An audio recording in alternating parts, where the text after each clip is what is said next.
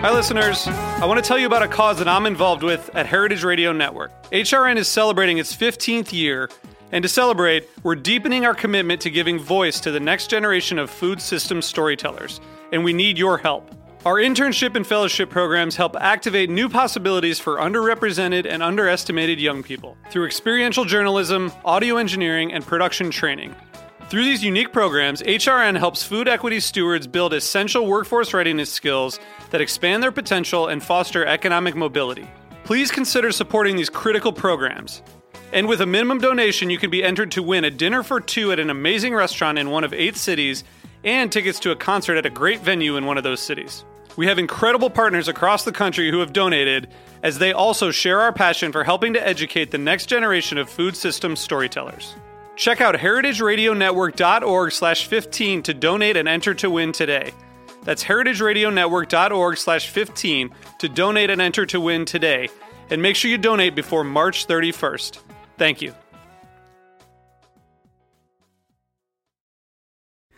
Hey everyone, it's Cam Hurt, host of the Best Show Ever podcast, and we have got a second season coming out very soon that I am very excited about.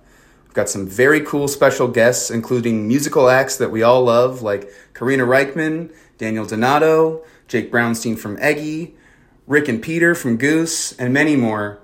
Tune in for new episodes dropping on Osiris Media March 5th on the Best Show Ever podcast. ACAST powers the world's best podcasts. Here's a show that we recommend. All right, my show, Indisputable with Dr. Rashad Richey, has hit 1 million podcast downloads because of you. This is huge. That means we're in the top 5% of all podcasts among listeners. I want to thank you for listening to the show and supporting what we do. Iron sharpens iron. On this show, we dive into the most pressing news of our time. It's not easy, but it's necessary, providing insightful commentary and a heavy dose of fact based truth. We cover criminal justice, politics, social justice, policy, and how racism affects us all. Find Indisputable with Dr. Rashad Richey on Apple Podcast or wherever you get your podcasts. Make sure you are subscribed to our show so you don't miss an episode and don't forget to rate us with five stars. Now that we've reached 1 million podcast downloads, let's get our show to number one in the podcast charts.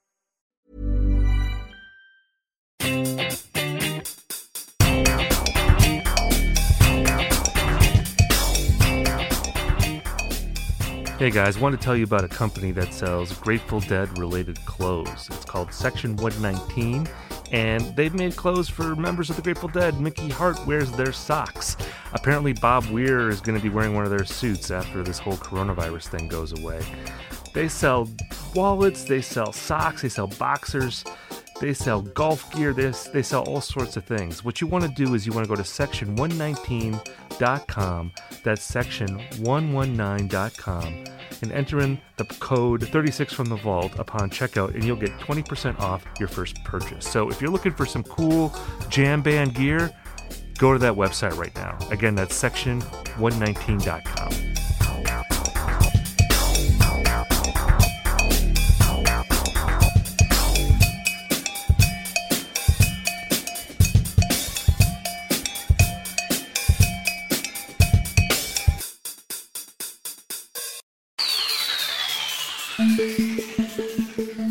As you've probably guessed, about 240 something guys with a Grateful Dead podcast, both Steve and I are bearded gentlemen. But we're professional wooks, and we like to keep those beards sharp and clean. The thing is, when you're only shaving your neck, buying razors at the store especially feels like a hassle. That's why I'm excited about Harry's. I got a fancy new razor in the mail from Harry's, gave it a try, and it was a huge upgrade over my dirty old blade. The shaving gel was also a treat. I tend to be a stingy store brand X kind of guy, so using something with an actual scent and a smooth lather, it was like going to the barber shop. At a time when I'm really avoiding trips to the store, getting quality shaving supplies shipped to my house is a real luxury. Harry's gives you quality, durable blades at a fair price, just $2 a blade. The refills are delivered to you on your own schedule, with or without a subscription, which is great for us bearded dudes who don't need to buy new blades as often. They also have a 100% guarantee, if you don't love your shave, let them know and you'll receive a full refund. And 1% of all Harry's proceeds go to nonprofits, providing healthcare access for men and veterans. Now you can join the 10 million people who have tried Harry's with a special trial offer. Listeners can redeem their Harry's trial set at harrys.com slash 36FTV. You're going to get a weighted ergonomic handle for a firm grip, a five blade razor with a lubricating strip and trimmer blade, rich lathering shave gel with aloe to keep your skin hydrated, and a travel blade cover to keep your razor dry and easy to grab on the go. So go to harrys.com slash 36FTV to start shaving better today.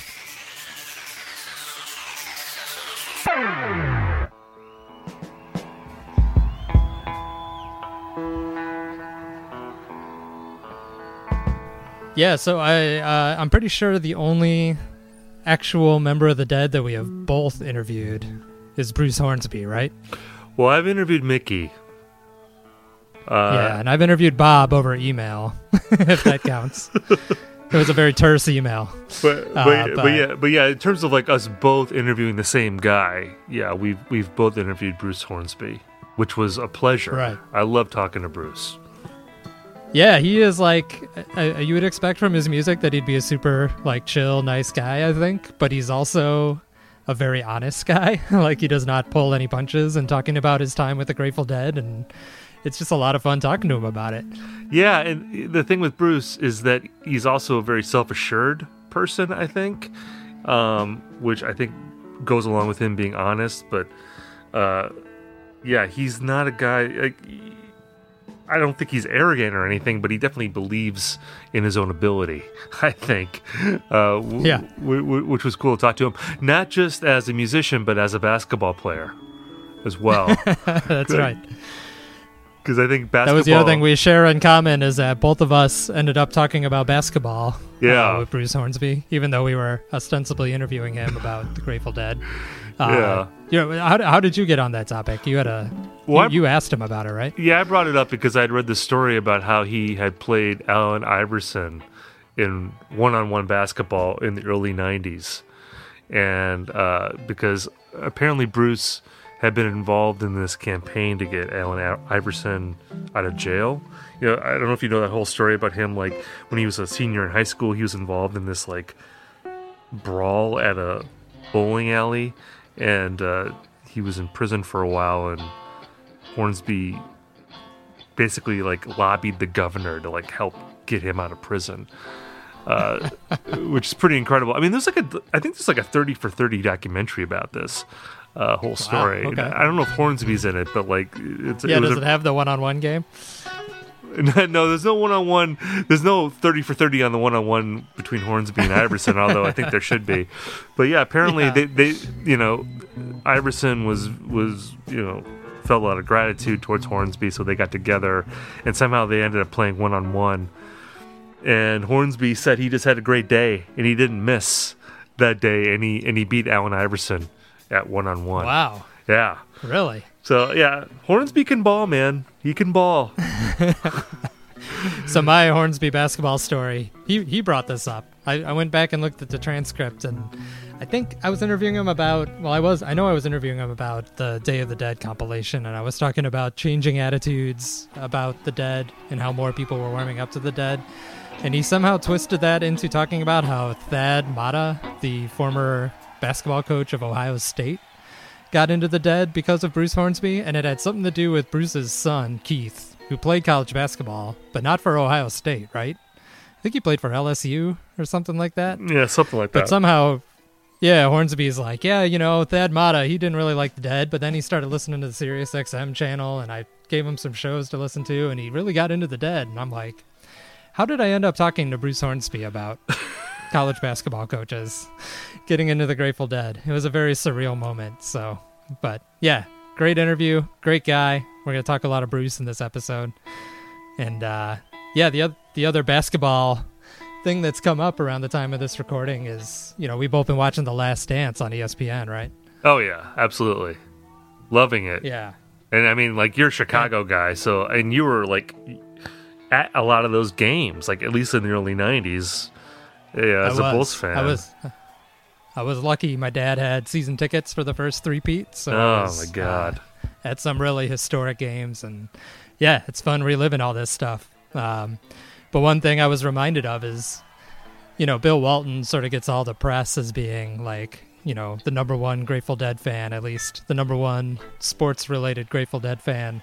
Uh, but I think people forget that Phil Jackson was, you know, sort of the NBA's second most prominent hippie uh, and still is in some ways, I guess. And so all this like '90s footage of and, and earlier footage of Phil Jackson wearing like you know hippie overalls and then wearing the Jerry Garcia ties in the '90s and all this stuff. It made me remember and try and go back and learn some more about you know what shows Phil Jackson saw. And I think we've kind of deduced that he very likely was at the show we're discussing today because you know, 1990 September. It's before the season starts, probably preseason. But he said he went to a lot of Dead shows. He went to a lot of Madison Square Garden shows, and supposedly would post up right behind the drummers uh, during the show. Uh, and you know, Phil Jackson's a tall guy, so. Uh, one thing to maybe add to your experience of listening to Dick's Picks 9 is to imagine a very tall 90s Phil Jackson sort of standing behind Bill and Mickey, maybe even grabbing them like that famous Sports Illustrated cover with Jordan and Scottie, like sort of pulling them back. Right. That's how I'm going to listen to it now. Well, I mean, I think we can definitely say that Bill is the Jordan of the rhythm section, and Mickey would be the the Scottie Pippen. You know, so like, I, I I think it's obvious to say, but yeah, I mean, you know, it's like they always say, there's always a Grateful Dead connection, and uh, in some small way, I think we can say that the Bulls dynasty of the 90s is due in part to the Grateful Dead. I, I think we can say that. You know, it, it imbued a certain spirituality, I think, into Phil Jackson, and he can he, he, carried that over uh, to the Chicago Bulls. So, uh, congratulations to the Grateful Dead for all your NBA championships. yeah. Well, this is uh, 36 from the Vault, and we're here tonight to talk about another 90s dynasty uh, the Grateful Dead yes. in the 90s. Well, yes. How was that for a segue? That's great. and we're presented by Osiris, by the way. And uh, we love Osiris. And yeah, this is Dick's Picks 9, September 16th, 1990, from Madison Square Garden, New York, New York. And uh, yeah, the Grateful Dead is a dynasty. Are we going to call this show one of the championships for the Grateful Dead? I don't know if we can go that far uh, for mm. for Dick's Picks Nine. This show's an it's an adventure. You know, I, I it's you know we just did Dick's Picks Eight, which I think we can all agree is like one of the greatest Grateful Dead shows of all time. We've yeah. done a couple other, I think, shows that people uh, would, would would put near the top for the Grateful Dead. Um, this is a curveball. This is definitely a curve. I mean, we did our curveball episode on Phish, Yeah. But this is like a curveball Dick's picks, I, I think. This was Dick's curveball. Yeah. I think, like, even for, you know, because uh, I've talked in the past about how I have an affinity for the early 90s Grateful Dead. It was like uh, some of the first shows I heard were, were from this era. I'm also a big fan of Bruce Hornsby with the Grateful Dead and uh, we'll get into that later in this episode. You know what he brings uh, to the band, um, but this is an unusual choice. I feel like uh, to put into this series. Uh, you know, for ni- for 1990, I think there were other maybe more obvious choices to pick for this series. And even from this run, I feel like there were other shows that made more sense than this show. Um, yeah, it, it's just kind of interesting to me how this ended up being one of the Dick's picks. Yeah, this is a weird choice. I think it's probably. I mean, we got to go back to five and six to come up with maybe stranger choices. Uh, and there's a, you know, I did the digging and I can't really figure out entirely why he chose this show. there wasn't like a good interview that was Dick raving about, you know, the standing on the moon, and that's why you had to get this show out into the world. But uh, yeah, there's a lot to talk about, even if it's not maybe our favorites uh, to spoil sort of the way this conversation is going to go. Uh, I think that's you know fair to say. Yeah, it's not. But yeah, it's um, it's not our favorite, but like, I'm going to say this at the beginning. This is, I think, the weirdest Dick's picks that we've done so far. Like the in terms of like there are uh, just like the the quantity of like genuinely kind of weird music, and I mean that in good and bad ways uh, that exist Yeah. on this album. Um, Sure. and you know, with the Grateful Dead, when you say the word weird, sometimes I think you mean you, you know psychedelic or or experimental or or free form and I think those adjectives apply to this record. But it's also weird and sort of like maybe negative ways as well too. Um, so yeah, i it's a record that I find myself liking more in theory than as a listening experience. Like there's certain aspects of this record that I think like, oh, like I'm I'm glad this this exists in the series, but I don't especially enjoy listening to parts of this record necessarily as much as like, you know, I feel like I can throw on Dick's Pick 7, you know, like that 74 set and just be in total enjoyment. And obviously that that, that Yeah. applies to 8 and uh, many other Dick's Picks that we've heard so far, but uh, this one um it's a rough go Yeah. at times.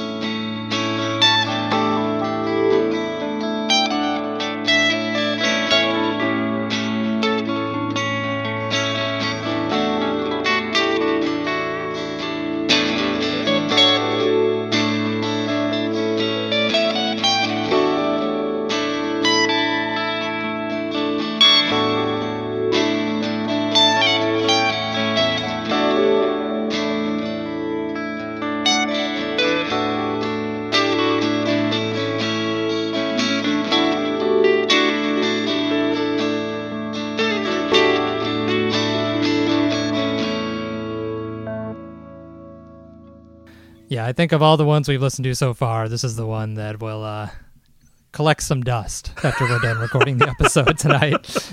I will not be in a rush to get back to uh, Dick's Picks 9 uh, for a lot of reasons. But anyway, let's let's let's break down sort of the background of the episode or the the volume a little bit. Yeah, so uh, yeah, it was released on October 18th, 1997. Right. Not so that- it's only seven years after the show itself, which is pretty interesting. And there are and again you know, uh, you know, as i referred to earlier you know in 1990 i feel like when people talk about 90 w- they always talk about the spring tour you know and obviously there were you know there's been several albums uh, or a couple albums that have been released from that March run that they did. You know, there's Dozing at the Knick, which are which is comprised of shows from you know March 24th through the 26th, and there's that and came out just a year before this volume too. So Right. two successive years they released 1990, you know, collections. and and then there was Wake Up to Find Out, which came out in 2014. That's from March 29th. Um, and there was a Road Trips record that came out from this September run, essentially mm-hmm. a compilation of three shows later in the runs, September 18th through the 20th. And you and I both revisited that while we were listening to Dick's Picks 9. And I mean, I think we both agree that that Road Trips record is like way better than this Dick's Picks 9. Yeah. No, I would absolutely go back to that long before I would go back to this volume. Uh, there's a couple reasons for that.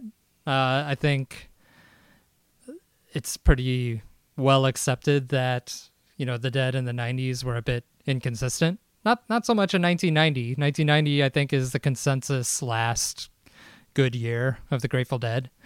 Uh, not only like the, I mean, the spring 1990 stuff looms very large for Deadheads, uh, and it's also sort of Brent's swan song. Uh, but then people really like these fall 90 shows too, I think, and uh, liked a lot of what Bruce brought to the band and sort of the fresh energy of having Bruce and Vince uh, on board at the end of the year. So it's uh, it's a very well revered year. Uh, but yeah, the uh, the road trips one, you know, the inconsistency of the dead from night to night you can cover up by sort of cherry picking the highlights from a run like that road trips volume does. So it basically takes like big chunks of the second set from a couple of those shows and then a i think one or two songs from the third show but it gives you like the meat of the show without everything else that's around it. And i, I haven't listened to all of those shows so i don't know uh, you know what what didn't make it to the cut, but that's just like two really solid discs taken from three nights and shows you what this lineup of the band could, you know, was really capable of uh, at this point. Uh, whereas this one is, you know, volume nine is very warts and all, I think, and also just a weird, like a little bit more, I don't know, tentative performance, and we'll get into why that is. Well, yeah, this has been sort of an ongoing thing that we've talked about uh, in in our first season, going through these Dick's picks, where you know there's examples of shows that were compilations of a couple shows, and then shows that were essentially just unvarnished versions of uh, of complete performances of the Grateful Dead performed. And I think that you and I tend to be purists, and that like we like to hear an entire show. Um, but I feel like this is an example of going the other way, where the compilation route sometimes can be the better way to go. And as you just said, it seems like this was maybe a good period to go the compilation route. Um, right. You know, because obviously, like in 90, the big difference between the spring tour and the fall tour is that Brent was still alive for the spring tour, and the Dead were a very well oiled machine at that point. Uh, you know, from touring with Brent for you know over 10 years. And then into this fall tour, they were working with two new keyboardists. Um, and in, in, this, you know, we'll transition into our conversation about Dick's Picks 9. I mean, th- this show, September 16th, it was like only the seventh show with Vince, and I think it was like the second show with Bruce, right? Yeah and it was sort of like it, it, was like a weird arrangement having two guys essentially perform the role that Brent performed by himself for a really long time. Yeah, I mean, I feel like I I agree. This is a good case for compilations, like comparing these two sets, and also I think maybe my feelings have sort of evolved even over these first nine volumes, where I I, I almost would prefer more compilations than full shows to some extent and I feel like that's a way that the Dick's Pick series, you know, at the time there wasn't easy access to every show ever online and streaming. Um, but uh, like I almost kind of like prefer now sort of the curated highlights approach because you can now nowadays at least go and find the complete show if you want to be a completist about it. So yeah, just particularly for these more uneven eras, I think the compilation route was the way to go, and it's just kind of like a trick of the timing, I guess, or maybe it's has to do with what sort of tapes they had available at that time. That you know, in these first run of Dick's picks, the full shows tend to be later Grateful Dead shows. like the only full shows we've had so far have been the 280 shows and now this show. So yeah, five, six, and nine. Because uh, even the Harpur College one cut out one song.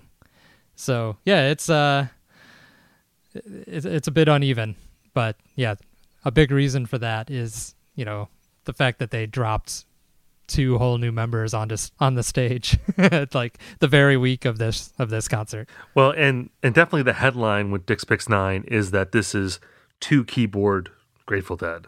You know, we you know we, we talked a lot about you know entering the Brent zone. You know, early, early you know earlier in this season.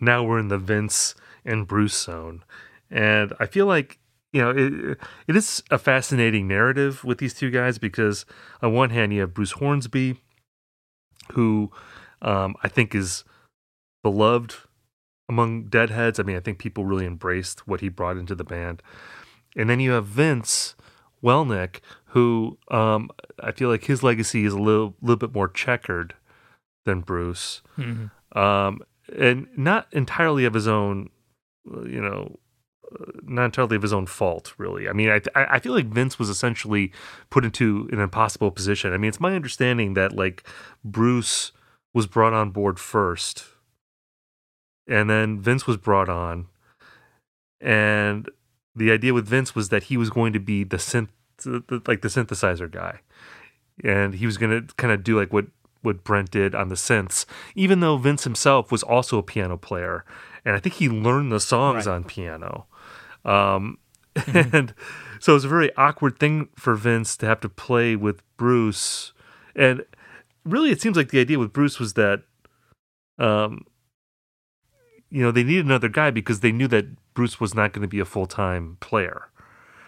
And Yeah. even though they probably liked Bruce more, like they would have wanted him to be the full time guy. Um, but they had to have this other guy because they knew Bruce had his own career essentially and he was going to leave eventually and focus on that. Yeah. No, I mean the cards were definitely stacked against Vince from the very beginning, and it's really it's a pretty tragic story. Like it's, you know, it's very easy to rag on Vince and you know, other than Donna, he's probably the biggest punching bag in Grateful Dead lore, but it's it's a little crazy when you sit down and look at the timeline of 1990 because Brent's had only died it was less than 2 months before this show. So, I mean, it was like It's Brent crazy. died and they were on the road again like 6 weeks later. Because I think the start of. September is when they were back on they started the fall tour. Um and Yeah, like yeah, yeah, Brent dies like at the end of July, essentially. And I mean, it, I mean, it's terrible. I mean, but the detail. I mean, like he, I mean, he died of a drug overdose, and he was by his Nintendo. Yeah, he was a big Right? gamer. I learned that from uh, one of the biographies. I forget which one, but he was really into early Nintendo games, and that's where they found him. Which is yeah, Like, do we know? Do we know what he was playing? Was he playing like Mike Tyson's Punch Out or? it was or uh, golf. I believe it was one of the golf games. I don't think it was Oh man! specific in what I read, but he was big into Nintendo golf. Oh Jesus! Yeah. Okay, So so a- he dies, and like, and the dead are just like, you know, we're not gonna stop. yeah, Yeah, J- there's really no discussion of them stopping. And Jerry was crushed, and I think Jerry wanted to stop, but this is like yet another period in Grateful Dead history where the train was just rolling down the tracks and nobody could stop it, even though everybody probably knew that was the right thing to do, at least temporarily. So they You went think just in like and out of respect, yeah, I know they would have stopped. you I think know? they But- canceled like three shows that they were going to play out at uh, in Mountain View Shoreline. Uh, that was all they canceled, and they just they ran interview they ran auditions as fast as they could. They only auditioned four people, uh, and Vince was the one they chose. The other ones are actually pretty interesting that they auditioned, and it's like yet another fun alternate dimension Grateful Dead game to play because they. Uh, have you ever read this list before? They auditioned Ian McLagan from uh, The Faces. Yeah. So bringing it back Yeah, who's a- to earlier discussion points, and Pete Sears, who did a lot of Rod Stewart albums. I didn't realize. I, I know him more for uh, Jefferson Starship and Starship work. Uh, so they very much the the Dead could have been even closer into the uh, Rod verse uh, than we've been talking about so far.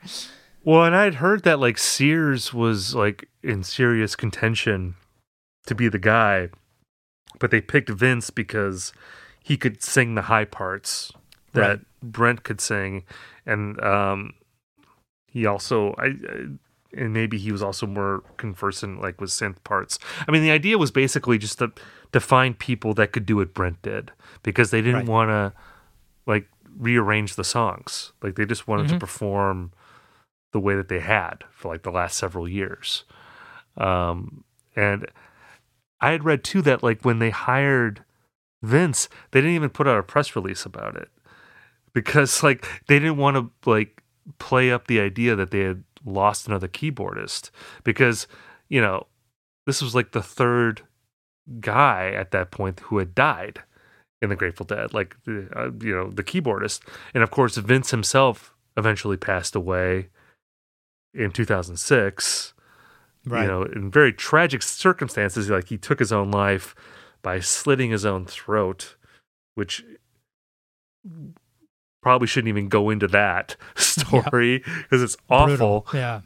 Um, but um, you know, uh, there was a real sort of like, well, let's just plug another guy in there, you know, because we Right. need to keep this thing going. And they also very, having Bruce Hornsby. Well, yeah, but and they, the thing with Vince too is that they kind of dictated to him. The rest of the band decided what Vince was going to play. and they said, We're not going to let you play a real piano. We're not going to let you play an organ. Uh, supposedly, Jerry, this is a Jerry decision that he was, it reminded him too much of Brent's. Uh, that, you know, Brent was so heavy on the organ sound that they didn't want an actual, you know, new Hammond B3 player out there. Uh, Which is so they had- insane. so they set him up at this little, you know, tiny keyboard. like it looks like, you know, the kind of Casio you would buy at home uh, in the '90s. Uh, he, by some reports, didn't even choose like the tones that he would play on that keyboard. They had Bob Bralove at this time, who was like their MIDI wizard, who worked with the drummers, and he worked with Bob, and he worked with Brent uh, before Brent passed away, and that there was a lot of like Bob Bralove on the side of the stage choosing what Vince's keyboard sounded like while he played, which just Which- seems like a, a bonkers way to to operate and a totally like impossible situation for Vince to be in.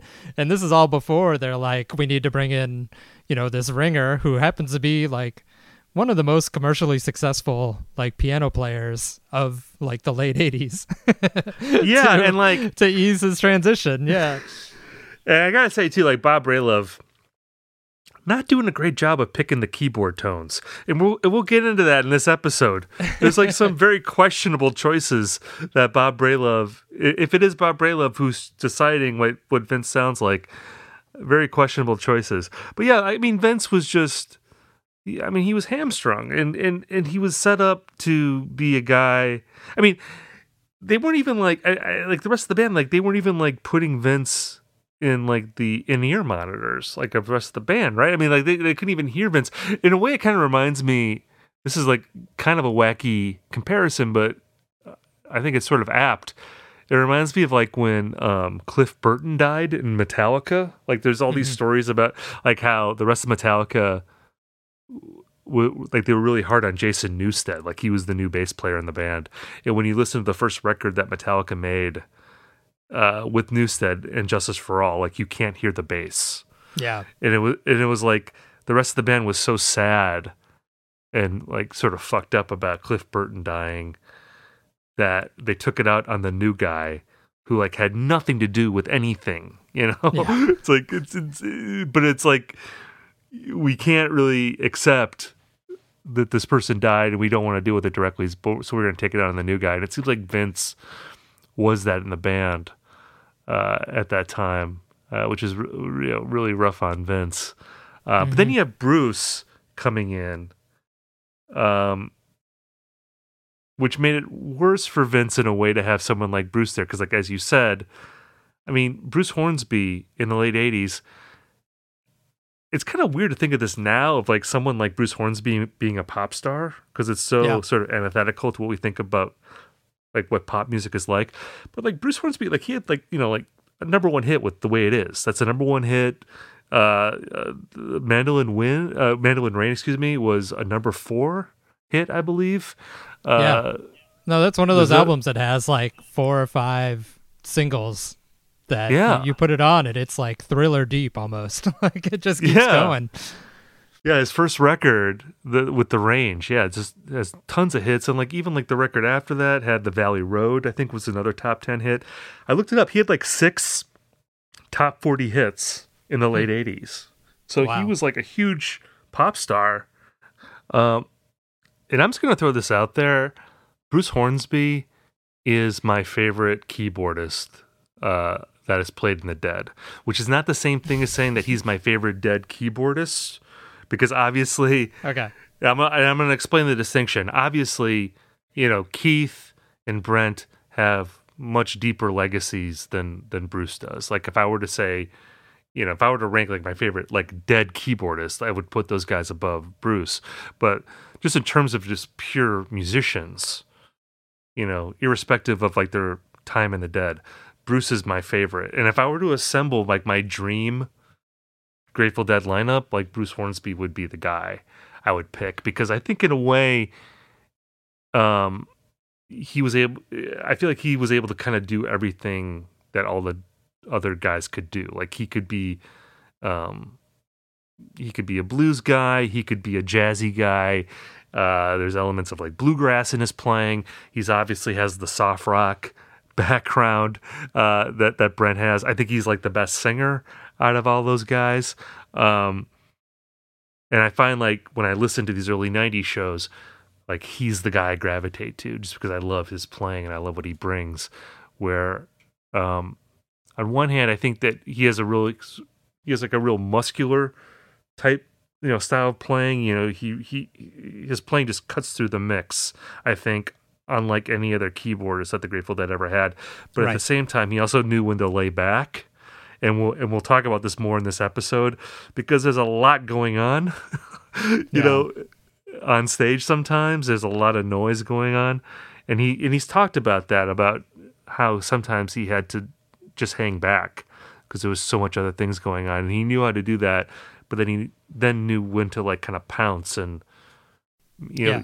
Even pushing jerry at times you know pushing him uh, to be a little bit more active because this is really the beginning of of jerry you know started starting to enter that heroin fog of and, and in some cases like literally nodding off on stage you know as we Yeah. get deeper into the 90s Yeah, no, I I I agree with all that, and I think you know everybody knows by now that I'm a Keith guy, and I would still probably go Keith, but I- can totally see how Bruce would sort of both he can he can both play that Keith role of adding color and sort of as you say hanging back and letting other people shine and just sort of nibbling around the edges, but he has the advantage over Keith that he's a he can be a much more active player if he wants to be. So the Keith moments where Keith steps up to the front of the mix are so fleetingly rare that I think we dedicated five minutes to one of them in the first episode.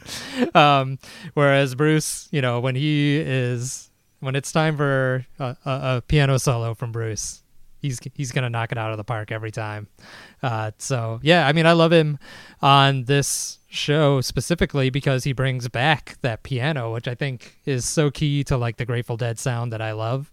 Uh, and which Brent just didn't really seem that interested in doing. I mean, I know he had a piano on stage, but he would often blend it with, you know, some synthesizer tones as well. So you don't just get like a nice, pure, soulful piano. And so coming back to that sound on some of these songs sounds really great. It's just, to me, a bit of a shame that there's, as you say, so much else going on around it. And I'm kind of like, Right. man, I just want Bruce to have a little bit more room to breathe here. And uh, that's even one of the differences I find between Volume 9 and the road trips is that I feel like even within this run, they got a lot better at you know balancing out Vince and Bruce so that they they weren't stepping on each other's toes and everybody else in the band wasn't stepping on their toes. Uh, so they figured it out pretty quick, I think. But yeah, again, just insane that this is only Bruce's second show and they decided to put it out because It's interesting too, and, and just to clarify, like obviously, I think Keith is the the best Grateful Dead keyboardist that there ever was, and um, and he was in the band during, you know, pretty much their unquestioned artistic peak, like in the seventies. Um, it's so it's always interesting with me with Bruce. It's like an interesting thought experiment. If things had worked out differently, if he had ended up being maybe the only keyboardist in the band. Like I know there was, I, I read an interview like where Dennis McNally was talking about how he had at one point suggested, you know, why not just be a five piece? You know, why not just have one keyboardist? Essentially, the way that they did it in the '70s, like where you know Keith was only playing piano. I, I mean, uh, did Keith play organ at all?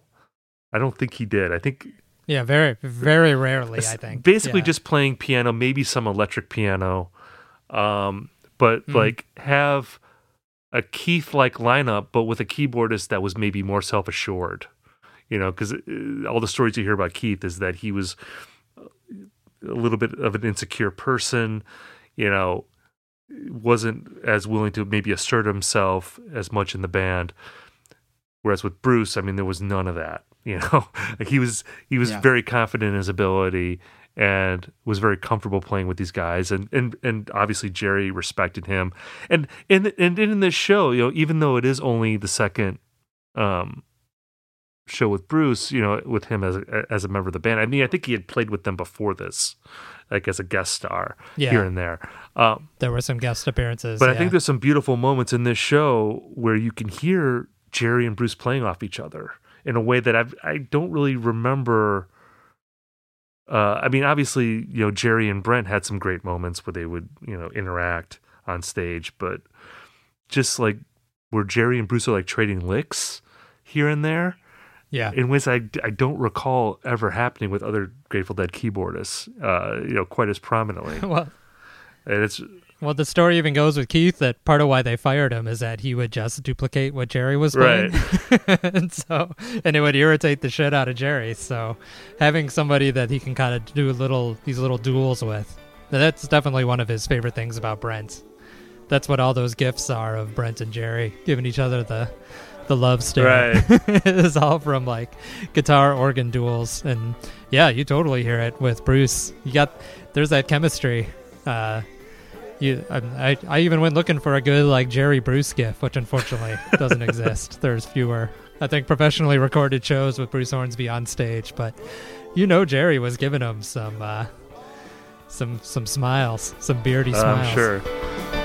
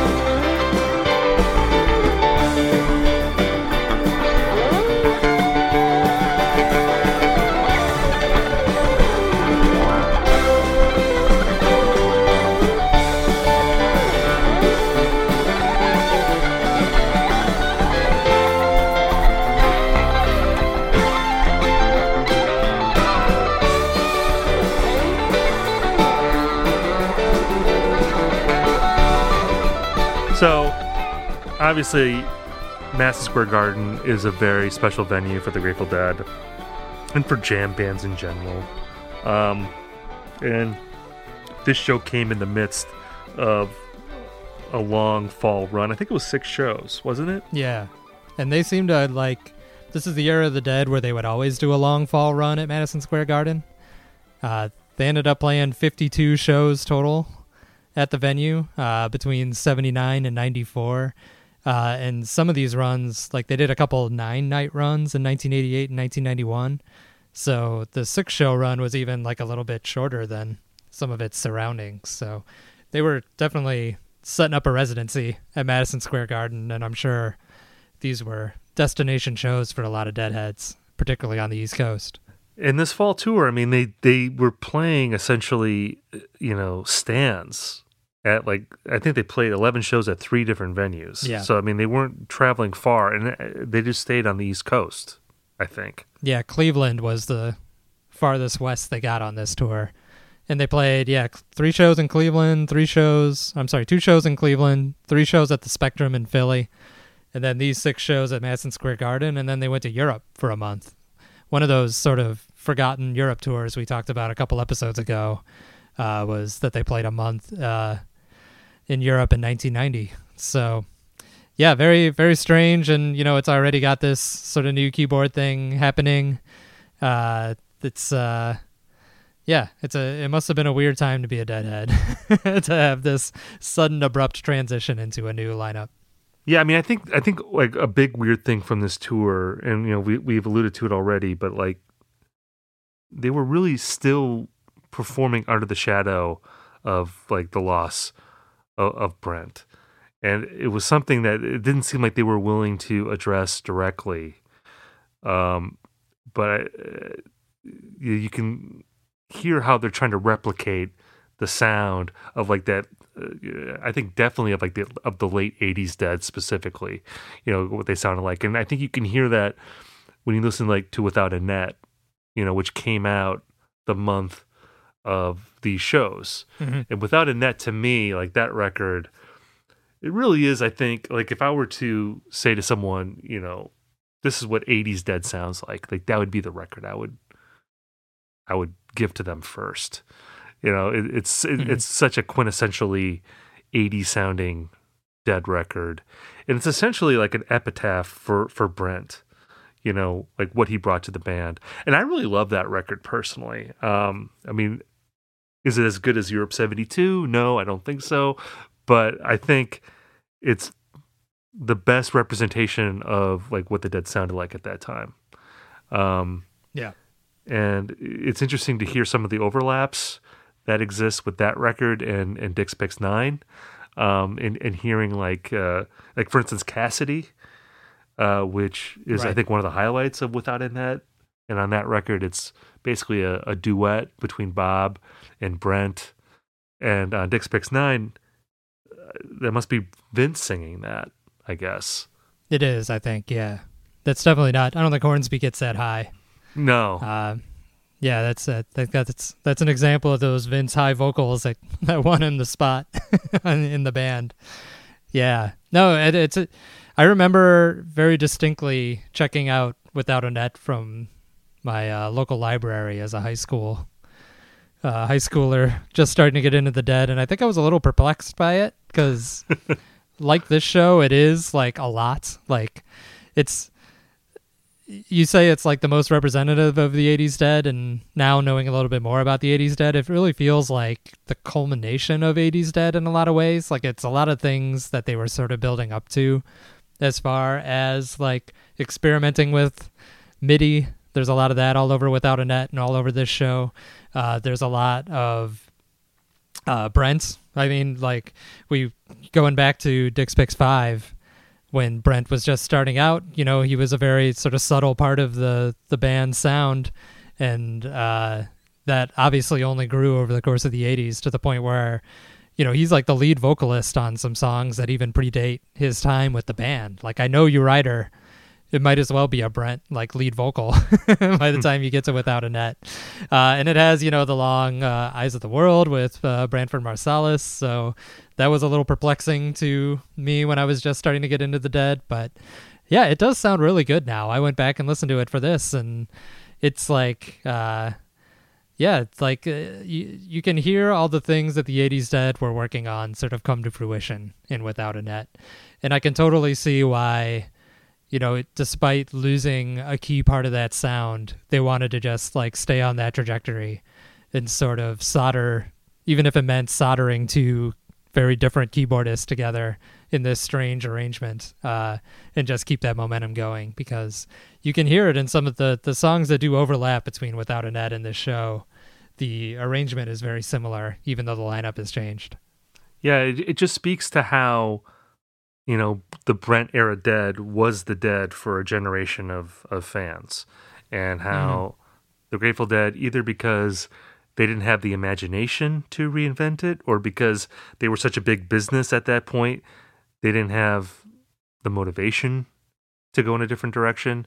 Um, you know, that sort of maximalist sound of Without a Net is you feel like they're trying to replicate that in a way with this record which uh, you know in a way you feel like you know maybe this tour in a sense was like it was almost like a tour in support of without a net you know? Like that was the record that people bought that month going into the show um, or it would have been you know the record freshest in people's minds maybe uh, going into this and what you know that's the kind of thing that they would have expected um, going into a show like this, you know, for better or worse, and and, and that's what they're trying to uh, recreate.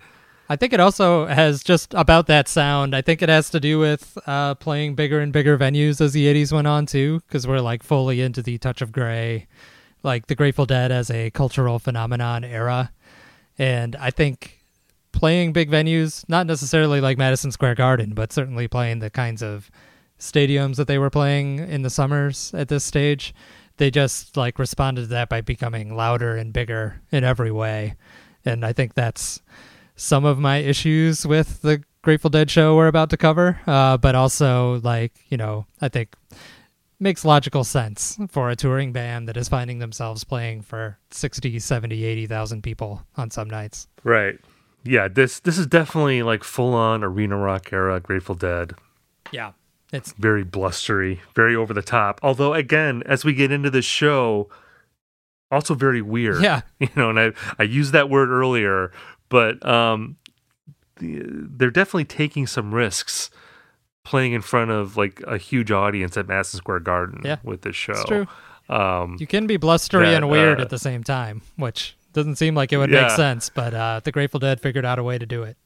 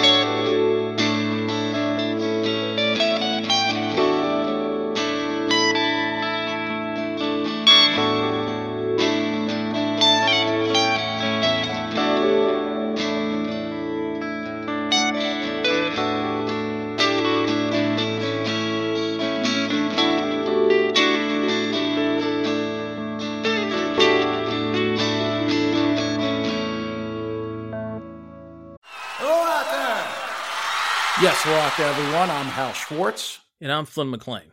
Together we host None But the Brave, a podcast dedicated to the music and career of Bruce Springsteen. Bruce and E Street Band are on tour right now for the first time in six years, and we're taking a detailed look at what's happening on stage in our bi weekly episodes. We've also been recently joined by some very exciting guests, including rock journalist Warren Zanes and Steven Hyden, Backstreet's Magazine founder Charles Cross, and Barstool's Kirk Minihane.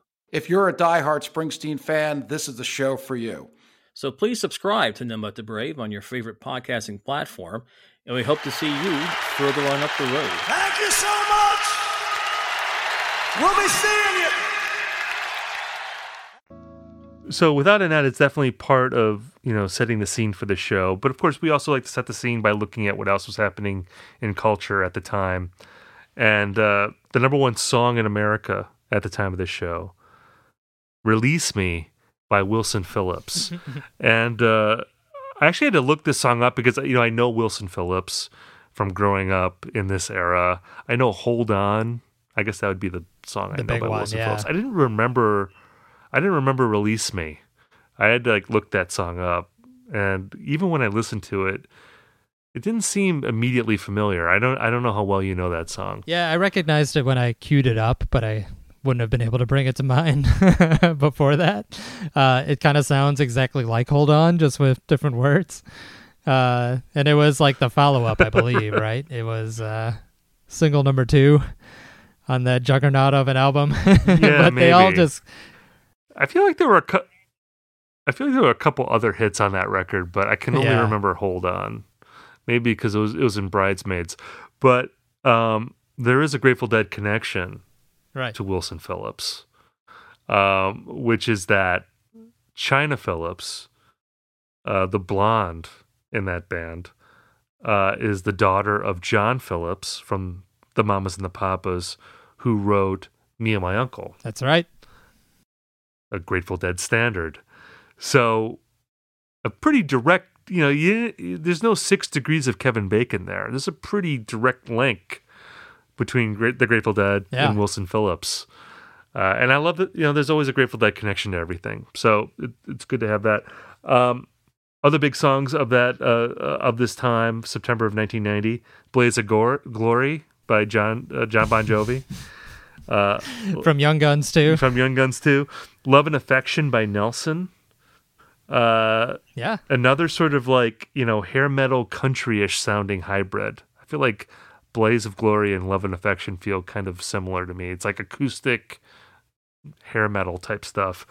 Um, kind of like Tesla signs type of stuff. Yeah, exactly. Weird. Also, also weird how many like second generation musicians there are. That's true. like in the in the charts at this point. Like you have got Ricky Nelson's kids and Wilson Phillips is of course not just John and Michelle Phillips' daughter, but Brian Wilson's daughters too. So it's like the uh yeah the the the the follow up to the uh all the boomers all the boomers kids having their moment on the on the charts pretty terrible time for for pop music i would say i mean you know Yeah, the, the- in general. there's always that you know it's it, it was 1990 but like the 90s hadn't started yet you know like Mhm. like we were still about a i mean i think nevermind by nirvana came out in september of 1991 so like we're a full year away Yeah. from that um one year away.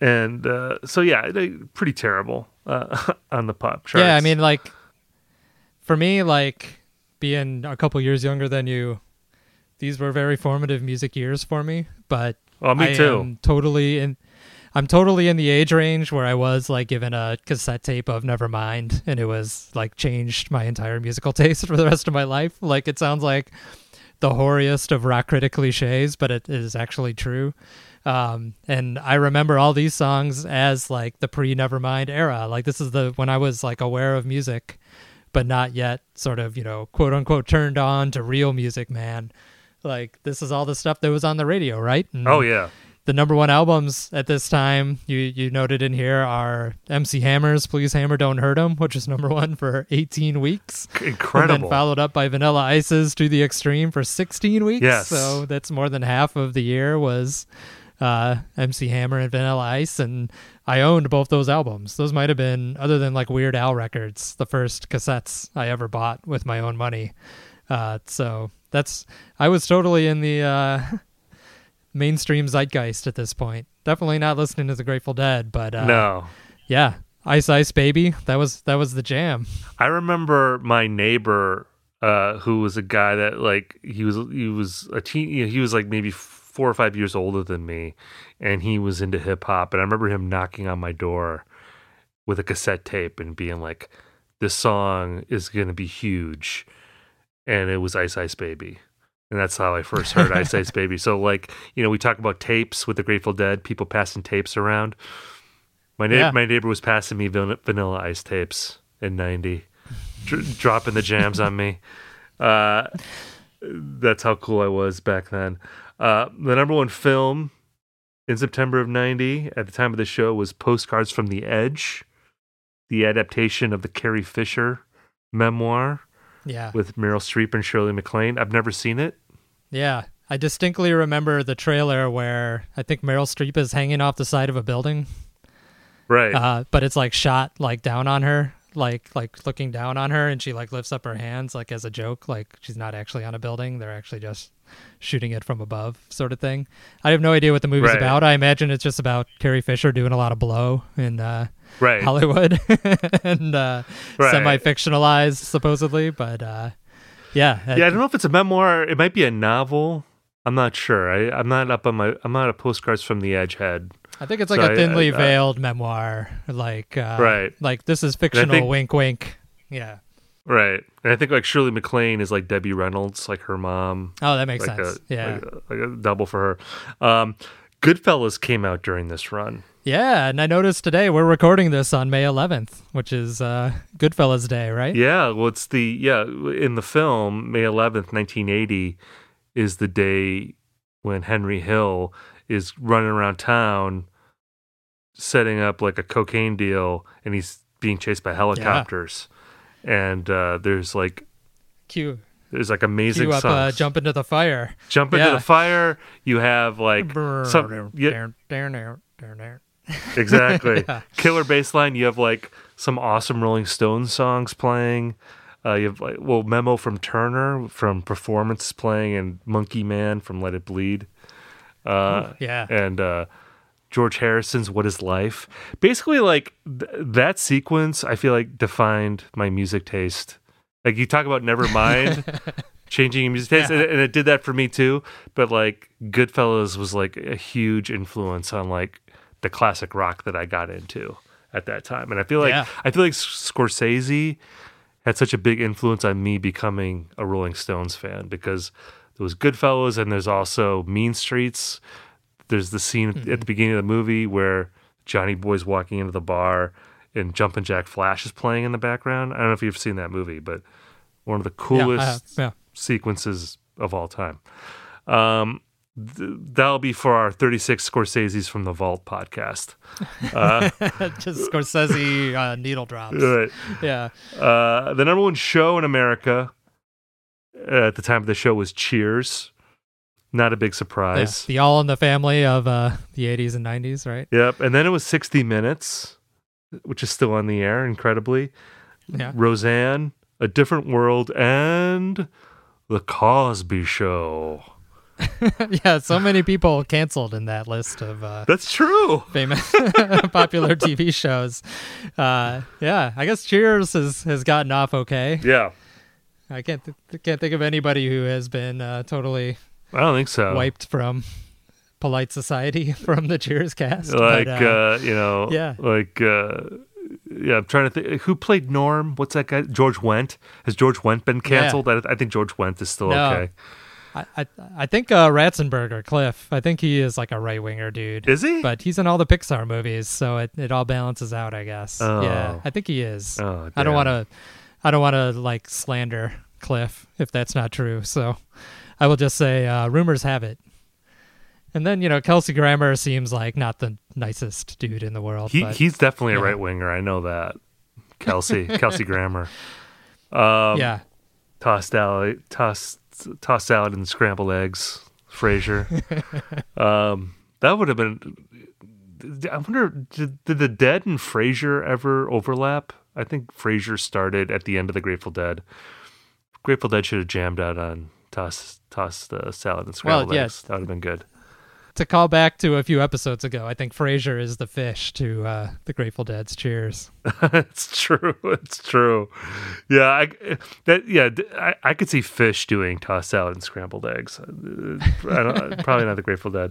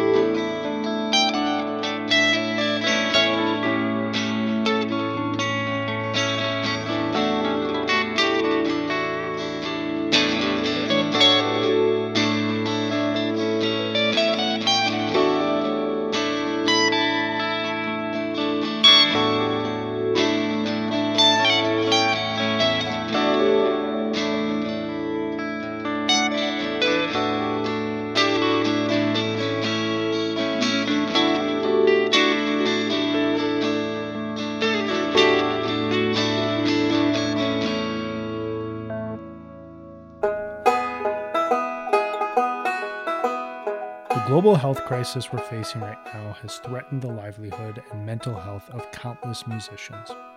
Backline is the music industry's mental health and wellness resource hub, and their work is more vital than ever.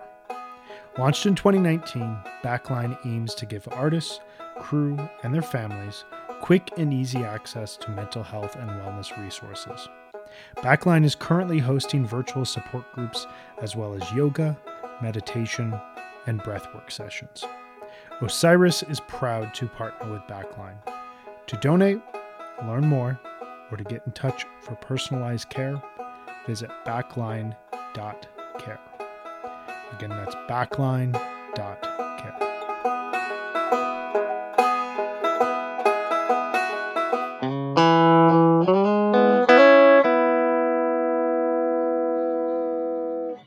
All right, well, let's get into this show.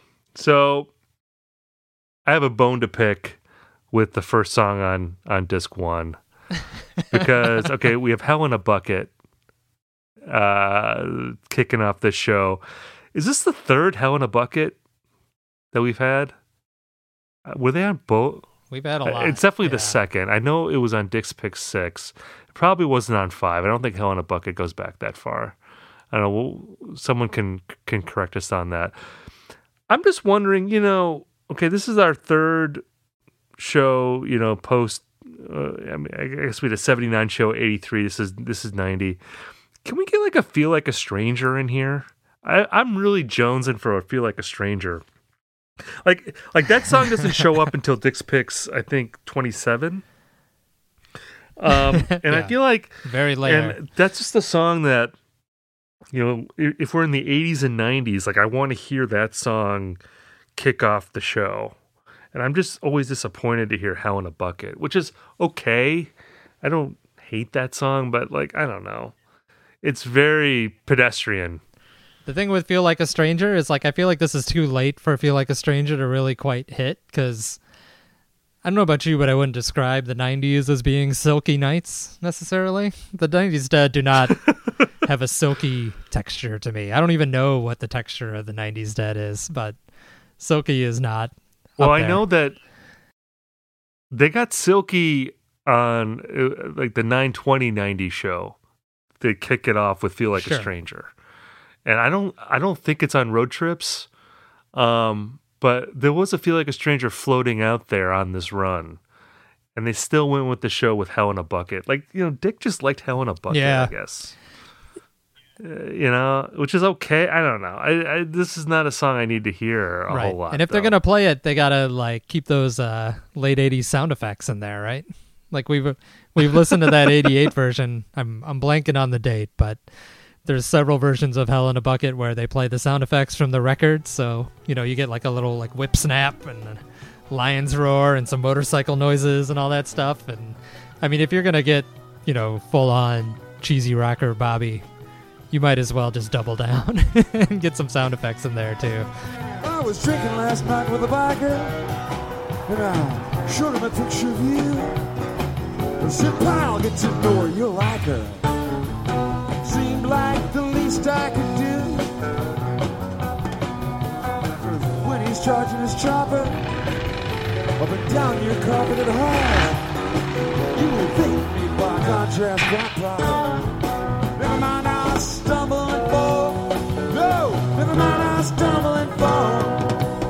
Uh, this one definitely has cheesy rocker Bo- uh, Bobby doing the uh, outro up in the falsetto range, uh, which is always uh, fun to hear. Oh man.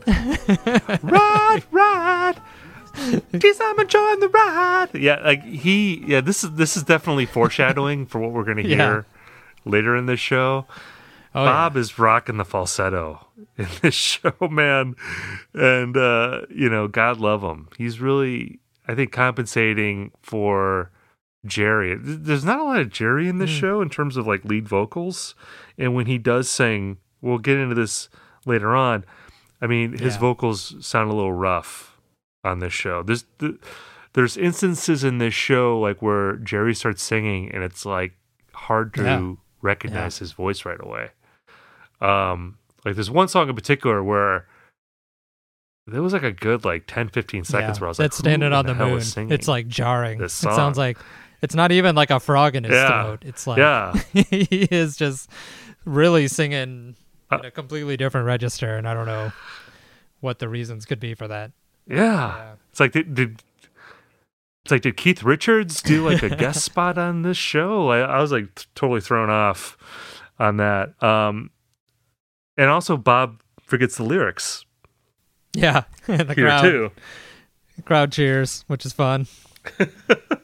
yeah, that's always a bonus. I mean, that's what deadheads are. I mean, we always like to hear something different uh, Mm-hmm. in a performance, even if it's a fuck up. So, I mean, that it ends up being an endearing thing, I guess, about this performance that that Bobby doesn't remember the lyrics. Right, flubs it not right out of the gate like the uh, cold rain and snow from a few volumes ago, but it's uh, yeah, it's pretty early. This must be pre teleprompter dead, though. I think the teleprompters were soon to arrive.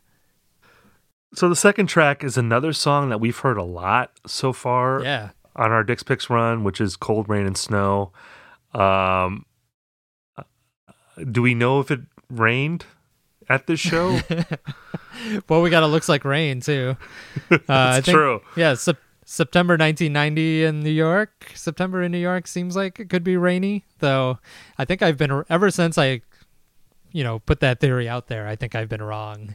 there have been a couple uh, shakedown streams on Friday nights where people have pointed out to me that they're playing cold rain and snow and it's like beautiful and sunny outside so i guess maybe my grateful dead as meteorologist theory was a little off base but let's let's say for uh, the sake of my theory and my ego that this was Yeah. a rainy night in new york city yeah we, we're getting a lot of these and this one is you know it's fine it's like you know it's it's a good like sort of high energy opener. This is again where Bruce and Bruce, Bob and Jerry are alternating songs, so they like kind of each get a crack at an opener here. And you know, it sounds pretty good. I feel like Phil is very present right off the bat in this show.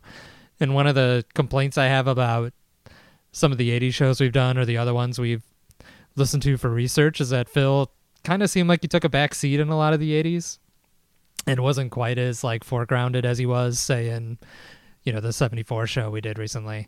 Uh but yeah this you know phil you can really hear him coming out of the gate nice and loud uh which adds to this uh sort of maximalist 90s grateful dead sound because here's yet another person who is kind of going full steam ahead at all times. But uh yeah i'm i'm i'm happy to have a loud phil back in the in the mix I'll say too that I feel like Vince's keyboards sound pretty good on this song.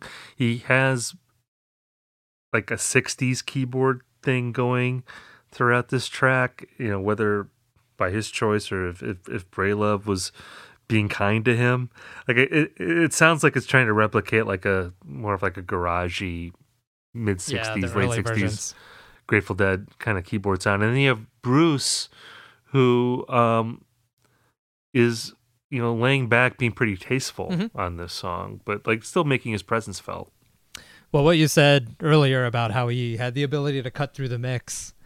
I mean, that's that's the most striking thing about this set to me is there's just like so much happening every second of these songs.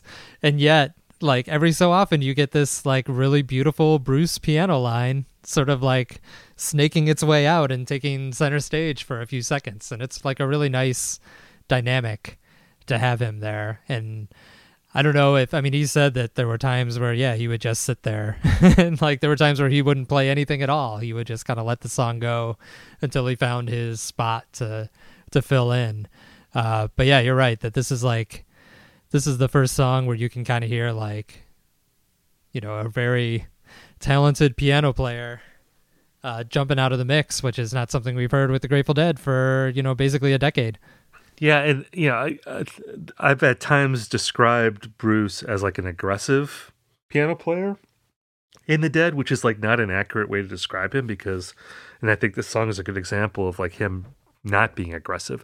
What he is is like he's a rigorous player. He's a muscular player. Like when he makes his presence felt he you know you, you hear him you feel him in the mix but he can also be a guy who yeah he knows his place and he and he doesn't want to add to the noise that's going on in stage.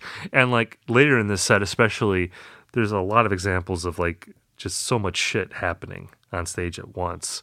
Where, yeah, like if he was an aggressive player, it would even be more of like a clusterfuck on stage. Right. So it, it, it's nice to know. It, it, it's nice to have him on stage and you know having a guy up there that um, you know just has that sort of awareness of, of when to come in and, and, and when to lay back. Um, the next song I speaking can't really of talk. self awareness yeah, the next song I can't really talk about because um, I I bathroom break this song immediately. Little Red Rooster. I'm like I can't do it. I can't Yeah. do Little Red Rooster. So I bathroom break this immediately. And you were telling me that there are some good moments in this performance. Did I did I say that really? Um, hmm, Maybe you're just trying to right, guilt me. Y- You're trying to guilt me. Well, what I said to you was like, you know, I said I think this is an automatic bathroom break for me, and you're like, well, I think Bruce plays pretty well yeah, on some parts of it, and then I was like, you know, maybe instead of a bathroom break, this is like that moment in the show, like where and I don't know if you've ever pulled this trick, but like if you go to a show with somebody and you're and you volunteer to get the first beer early on because you know that the other guy will have to get a beer at a different point in the show that will probably be more interesting later on. Right. So it's like I I'm gonna we get a probably pulled now. this trick on each other at shows. Even. That's right. Yeah, exactly. It's like this show. This song is lame, so I'm gonna get the. So maybe it should be like a beer break. I, I'm. Yeah. It's like I'm. I'm leaving here to get you a beer because I feel like there's probably gonna be something better later on. Which, by the way, I might be wrong about that in this show, but uh, well, it's yeah, not going to get any worse. You know that, so it's a safe bet. Yeah, I mean, So- it's like there's. I should count up how many songs we have the notes. Uh, you know, it's okay, but there's a really nice Bruce solo because I feel like that's like that's the silver lining for a lot of songs where it's like, uh, yeah, I'm not really feeling it, but hey, around minute eight or so, Bruce plays a really nice like 30 second solo, which is, I think, what I was talking about with this, but.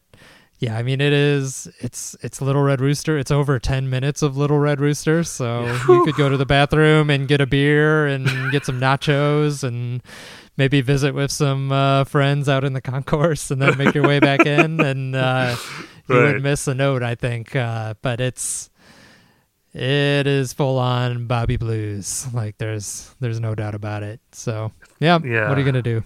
Yeah, it's like in, in the third slot as always. It's like yeah. I, Well, and this this is something we like haven't brought up, but I think I've I've seen Bruce talk about this in other interviews, and he talked about it with me even when I talked to him about the dead. Which one of the reasons why he, I think, I mean, the main reason it sounds like he didn't stay with the dead. Well, there's two main reasons. One is that he had his own thing going, and he couldn't just totally rearrange his professional life around the Grateful Dead. Uh, the second thing is that Jerry was getting, you know, less and less healthy, whether due to drugs or other things. Uh, and I think Bruce just got really frustrated with the fact that Jerry wasn't always checked into shows. Uh, but another thing, and this is the thing I talked about with them, is that he felt like they were so reliant upon their set list formula uh, in the 90s that there always had to be a Bobby Blue song third in the set. And he was like always trying to get them to shake it up. Like he talked to me about, I think he kept trying to get them to open a show with China Rider, and they were like, "Sure, sure, great idea," and then they never would. Or like I think in one interview I saw, he was like, "Let's open up a drum space some night, like let's just totally screw with Ugh. everybody." and which I don't know if that's a good idea or a bad idea, but it certainly would have been like pretty fun experiment to see Yeah. and hear. Uh, so you know this you know very predictable bobby blues in the third slot is that's what it makes me think of is like at this point bruce is probably like hey whatever i'll roll with whatever and then even bruce by like 92 i think is like are we really doing a bobby blues song third third in the show again like Jesus so- Christ. yeah, Yeah. exactly he's sort of the uh the audience protagonist in some ways where Oh man. uh, well, he was a even if he's fan. a- yeah, he was. He loved the He was- Dead. He was a fan of them in their earlier days and was living the dream by playing with them. And I think you know really wanted them to be the best they could be, and sort of sadly, you know, didn't get that, and you know, put some distance between him and the Dead. Uh, yeah. he he he saw the writing on the wall better than anybody, probably. So the next song, I feel like I probably like more than you actually. Like Stagger Lee, and I like more than I expected to get into get Yeah. into this song because you know they're, doing Stagger Lee, and and this is a song that appeared originally on Shakedown Street, and it's credited as a Garcia Hunter song, although of course Stagger Lee is like a much much covered folk standard. Uh, I mean, basically everyone has done this song from like you know like Bob Dylan to uh, to Woody Guthrie to Mississippi, John Hurt. Like Nick Cave did a version of this. I mean, there's just dozens upon dozens of different versions of this song. And I remember seeing it on the set list here and being like, you know, kind of rolling my eyes, like Little Red Rooster and Stagger Lee, like back to back, Right. Like, like Yeah. 20 minutes straight of blues. Um, but I actually enjoyed this version, and I'll say that like this begins the part of this record that I like the most. Like, there's about a, I guess, a five song stretch coming up here that is the most pleasurable for me, and that I most enjoyed revisiting as I was digging into this record. and kind of like what you were saying before. Like a lot of it has to do with Bruce. Like I like Bruce's playing uh, uh, on this song. Um, you know, especially in the back half of uh, of the performance where he starts to make his presence felt more. Um, I don't know. Maybe I just had low expectations going into it too, and that helped me enjoy it more. But uh, yeah, I, I I liked Stagger Lee. Yeah. Well, you also had a fresh beer and an empty bladder, so you were ready, Right, ready to Well, go and I- for Stagger Lee. Well, you and I were joking about this because uh, I was texting you when I was really digging into this record, and it was like on a beautiful spring morning, and uh, like on sat like on the weekend, and and you were like, you know, we should note the context of of this listen. Because I was like, Right. oh man, Stagger Lee is like really fucking good. But I'm like, yeah, it's like, you know, beautiful morning.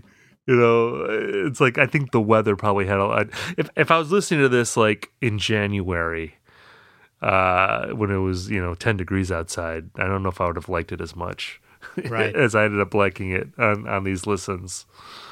Yeah, you almost have to include a disclaimer when you're listening to the Dead in May. I think May is like the most Grateful Dead month somehow. Like, Oh yeah, it's just like the perfect weather for sitting out back and grilling or having some beers or sitting at a fire pit and listening to the Dead. And that's, I think, part of the power of Harpur College too is that it is like a May show, like perfectly in the sweet spot of Dead listening time. But yeah, I get it. Like, I don't quite feel like this show matches with that vibe just because of all the 90s dead stuff we've been talking about but yeah. I, you know honestly you you kind of talked me into like giving Stagger Lee more of a chance on subsequent listens and i do like it. I like it also because it's a novelty to me. Like that's a that's a dead song i haven't really heard too many versions of. So it's it is kind of a fun jerry song. It, it is like a weird jaunty reading of the Stagger Lee folk song uh, which has always struck me as like a pretty dark murder ballady sort of song. And I think I might have heard the Nick Cave version first, which is like the Dead's version, pretty much a complete rewrite of the original folk song. It's like taking the story but uh, rewriting it to uh, the band's own strengths. And the Nick Cave version is just like this really profane, nasty, aggressive song. and that's Right. sort of what I think I expect from a song called Stagger Lee. Um, but the, you know the the dead version is kind of like jolly which Right. is funny when you read the lyrics and it's this like you know murder and revenge story uh, but yeah jerry you know it, it, this is a point this is a one of the songs on the night where jerry he sounds old he sounds like 90s jerry but he sounds like he's also having a, a pretty good time singing it so right. uh, I'll, I'll I'll give it to him, and it also just sort of illustrates the difference between like a Bobby Blues song and a Jerry Blues song, where What is a city without its music? The legacy of the New York Philharmonic is incredible. Nearly two centuries of history. That's a lot of music and a lot of stories. I was sitting on stage for the very first time thinking, I can't quite believe this is happening. Join me, Jamie Bernstein, as we explore the history of the New York Philharmonic. It's the NY Phil story made in New York, a podcast about a city, its people, and their orchestra. Listen wherever you get podcasts. Little Red Rooster can really feel like a chore and really sort of blues hammery, as we've used before. Uh, and, but the Jerry ones have sort of a an effervescence to them, or more of like a sort of folky charm, I guess, uh, Right. that you just don't get from uh, from Bob's covers. Well, I think we'll find too that as the show goes on, I feel like Jerry's voice starts to deteriorate by the second set, uh, and it still sounds good in the first set. So, um, yeah, that has a lot to do with it. And yeah, you're right. I mean, I, I, in a way, the arrangement doesn't really suit the song, like in terms of the lyrical content, but it makes it more enjoyable. Like, uh, you know, Little Red Rooster is this dirgy, you know, cookie cutter blues thing, and Stagger Lee, it just has, um, it's a little bit more upbeat, which, which I think makes it easier to take, especially if you're going to Yeah. push it to the 10 minute mark. Um, the next song, Queen Jane, approximately one of two Dylan covers in this show. yeah, And the I- first time we've gotten to a Dylan Dead cover in the Dick's Pick series, I believe. That's right? true. That's true. I mean, that really became a hallmark. I feel like of like I, guess like the post 1987 Grateful Dead, like that tour that Dylan the in the Dead did in Mhm. '87. Um, and you know, after that, I feel like Dylan covers were a big part of of uh, Grateful Dead shows. I mean, Dylan covers. I feel like we're always a big part of like Jerry Garcia band shows, and I, and I feel like Right. Jerry on his own generally does better Dylan covers. Like I, you know, if I think of like the best Dylan covers, like "Tangled Up in Blue," for instance, like what he, what that, that the Jerry Garcia band version of that, I think is really great, and it takes a lot Mhm. to laugh and takes a train to cry.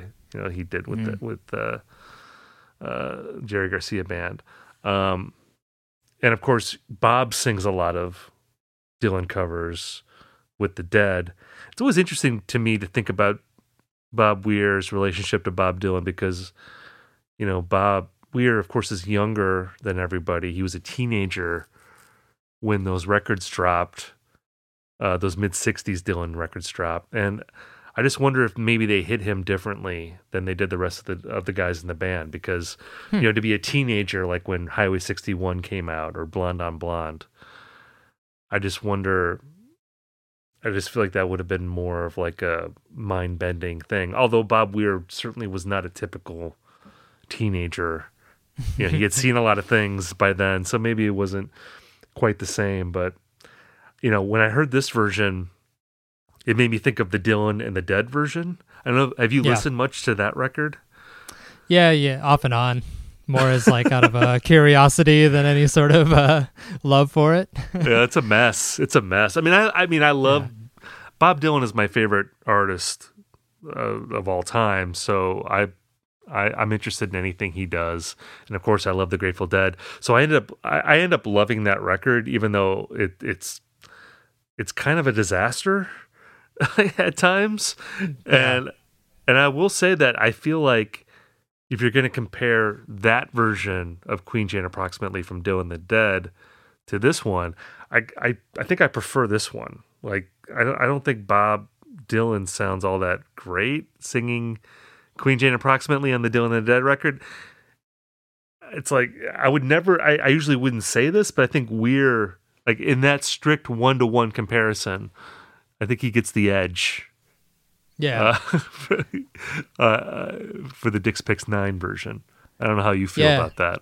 Well, I think it, it's always interesting when Bob does Dylan songs because he's got such like a masculine energy that Dylan does not have, and it brings sort of a different element to play. I feel like in a lot of the the Dylan covers he does, whereas Jerry's covers are a little bit more. Uh, I think they're closer to to Dylan's style, though he is also a little more, I think, uh, on like the feminine emotional side than Dylan would ever get. So you kind of have these two extremes that are on either side of what Dylan himself would perform these songs as. And that's always sort of interesting to hear. I don't really love any of the Dead's Dylan covers, and maybe that's Grateful Dead blasphemy. Like I always find them pretty interesting and you know, there's like they they they serve their place in the Dead show, and they kind of just become like a nice, warm, like comfort food part of these later Dead shows to me. But none of them are really that like revelatory, and none of them certainly make me want to hear the Dead's version more than a Dylan version. Uh, maybe not from this particular era of Dylan. I guess 1990 is we're we're deep into the never ending Tour by that point, right? Is that like Yeah. G.E. Smith era uh, Dylan? Uh, where he's doing also pretty like hard rock versions. of yeah, I mean, well, classics. I mean, I mean, ninety was not a very good Bob Dylan year. I mean, I feel like even for the Neverending Tour, like eighty and Yeah. eighty nine would have been better than ninety. Um, but yeah, I mean, like I said, I, I tend to prefer like the Jerry Garcia band covers Mm-hmm. of of Dylan songs more than Grateful Dead. Although my favorite uh, Grateful Dead Dylan cover is "It's All Over Now, Baby Blue," and that comes up later in the show. I, I and that's a Jerry song. Um, Although that particular version isn't my favorite version that they've done of that, but like I feel like at in this era they would often end shows with that song, and I I think that's like a really cool show ender. certainly better than ending with Chuck Berry. Like the transition from doing the Berry to like this sort of like dark apocalyptic Bob Dylan song, which I think is kind of a cool way to end the show. But we'll, we'll talk about that later on in this episode.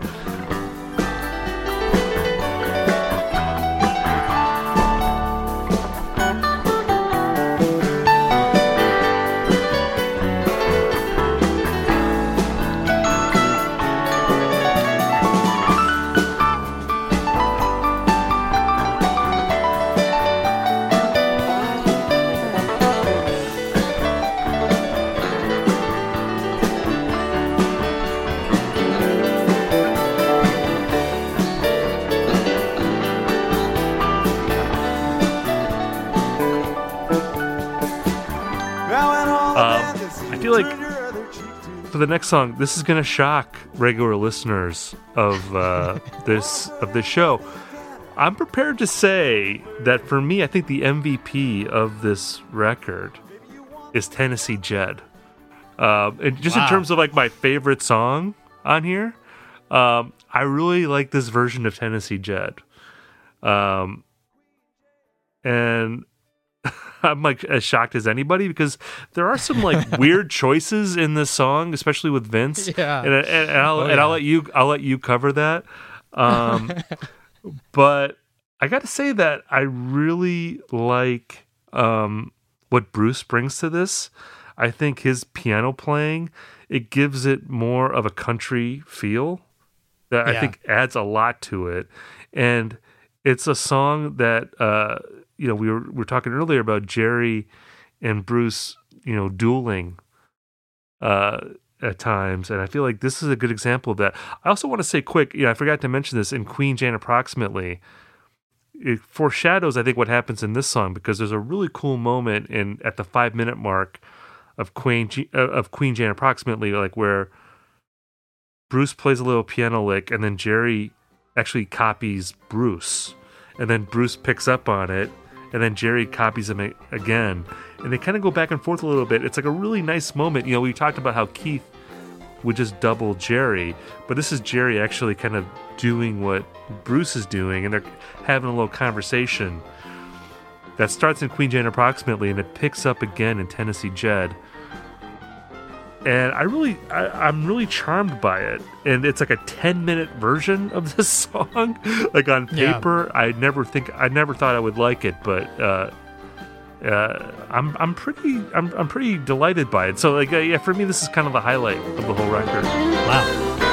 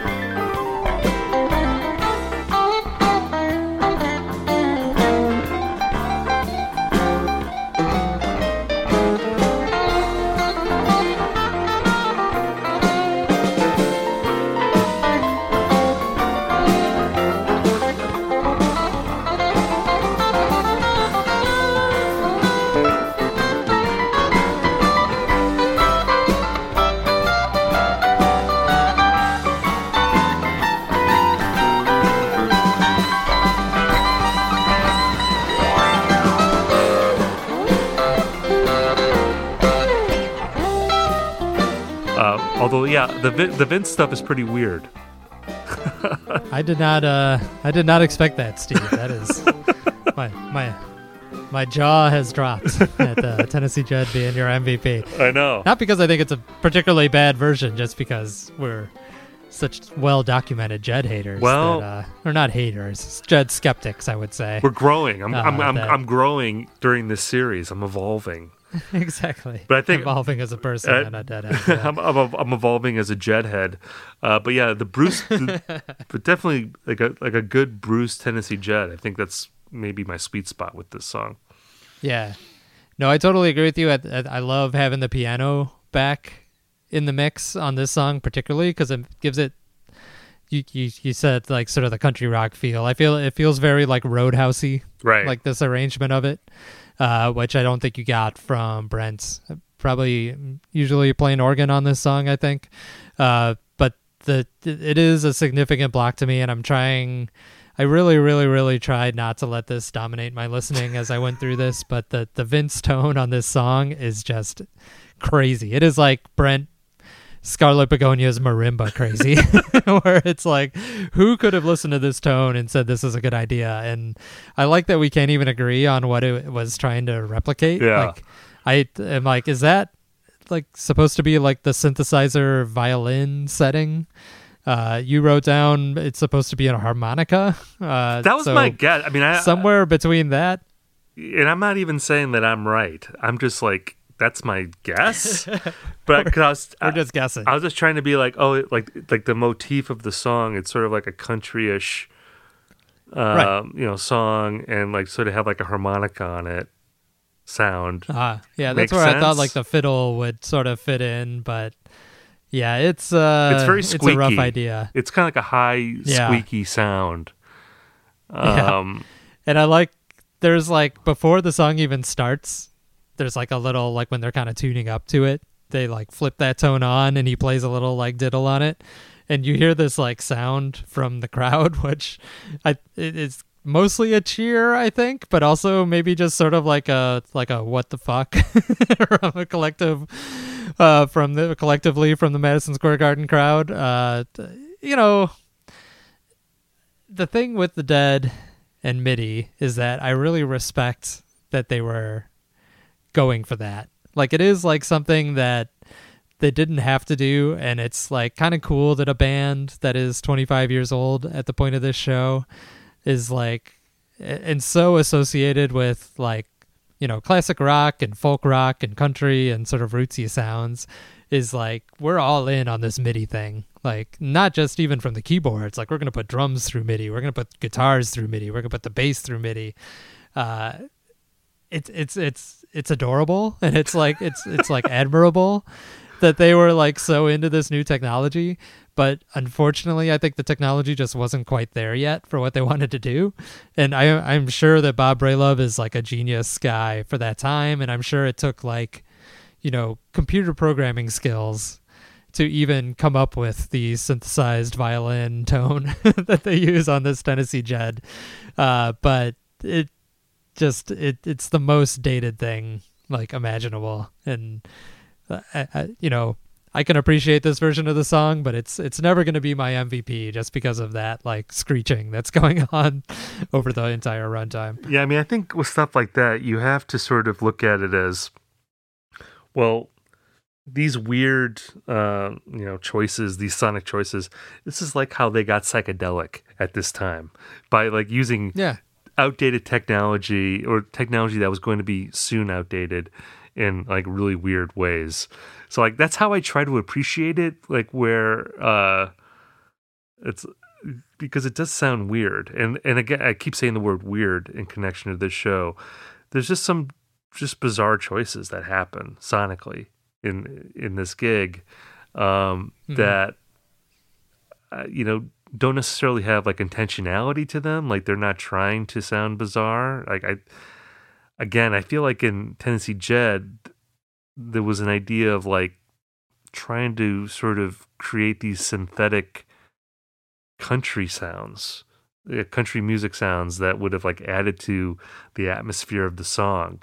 But it ends up not sounding like that. It ends up sounding like fake squeaks that are being forcefully inserted into the mix um, and they, they don't totally work um, but uh, yeah i don't know like I, I think i was just so charmed by bruce that it was easy for me to block that out in ways that I wasn't able to block out that kind of stuff later on in this show, uh, which we'll get Sure.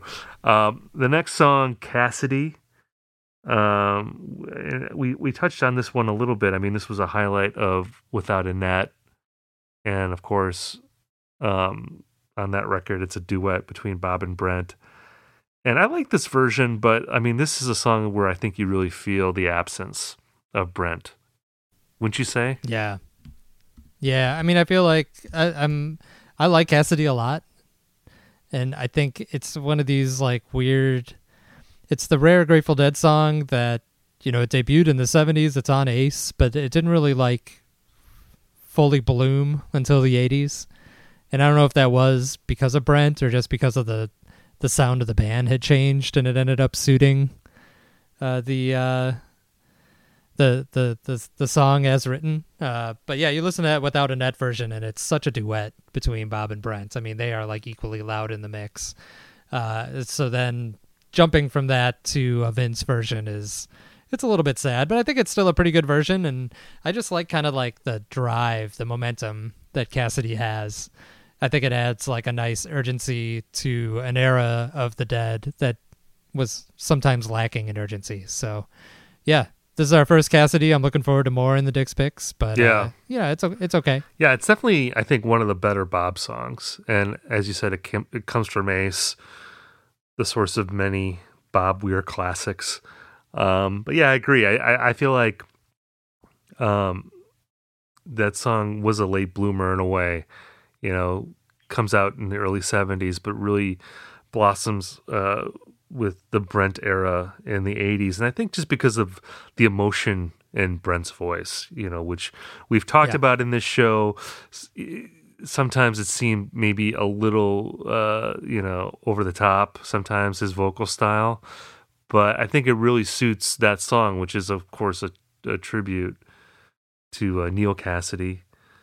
Uh, and it's just nice to kind of hear that sort of expressiveness in a song like that and to not have that it, it just feel it uh, in a way it's almost like a tribute to brent now. Like when you hear it on this record? Um Mhm.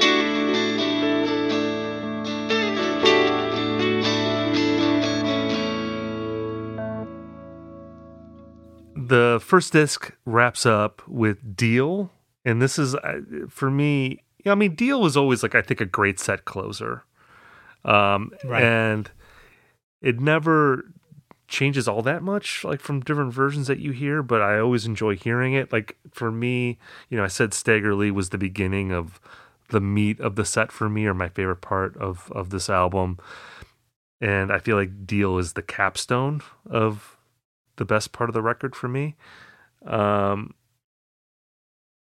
and yeah i mean i, I just think it's a great set closer I, I guess i don't have a ton to say about deal other than that i mean i just but i, I like this version and um, I think it's a good end uh, to the first disc. Yeah. I mean, it's another place where Brent's ghost is kind of haunting the show, I think, because Deal was always such a showcase for Brent's organ.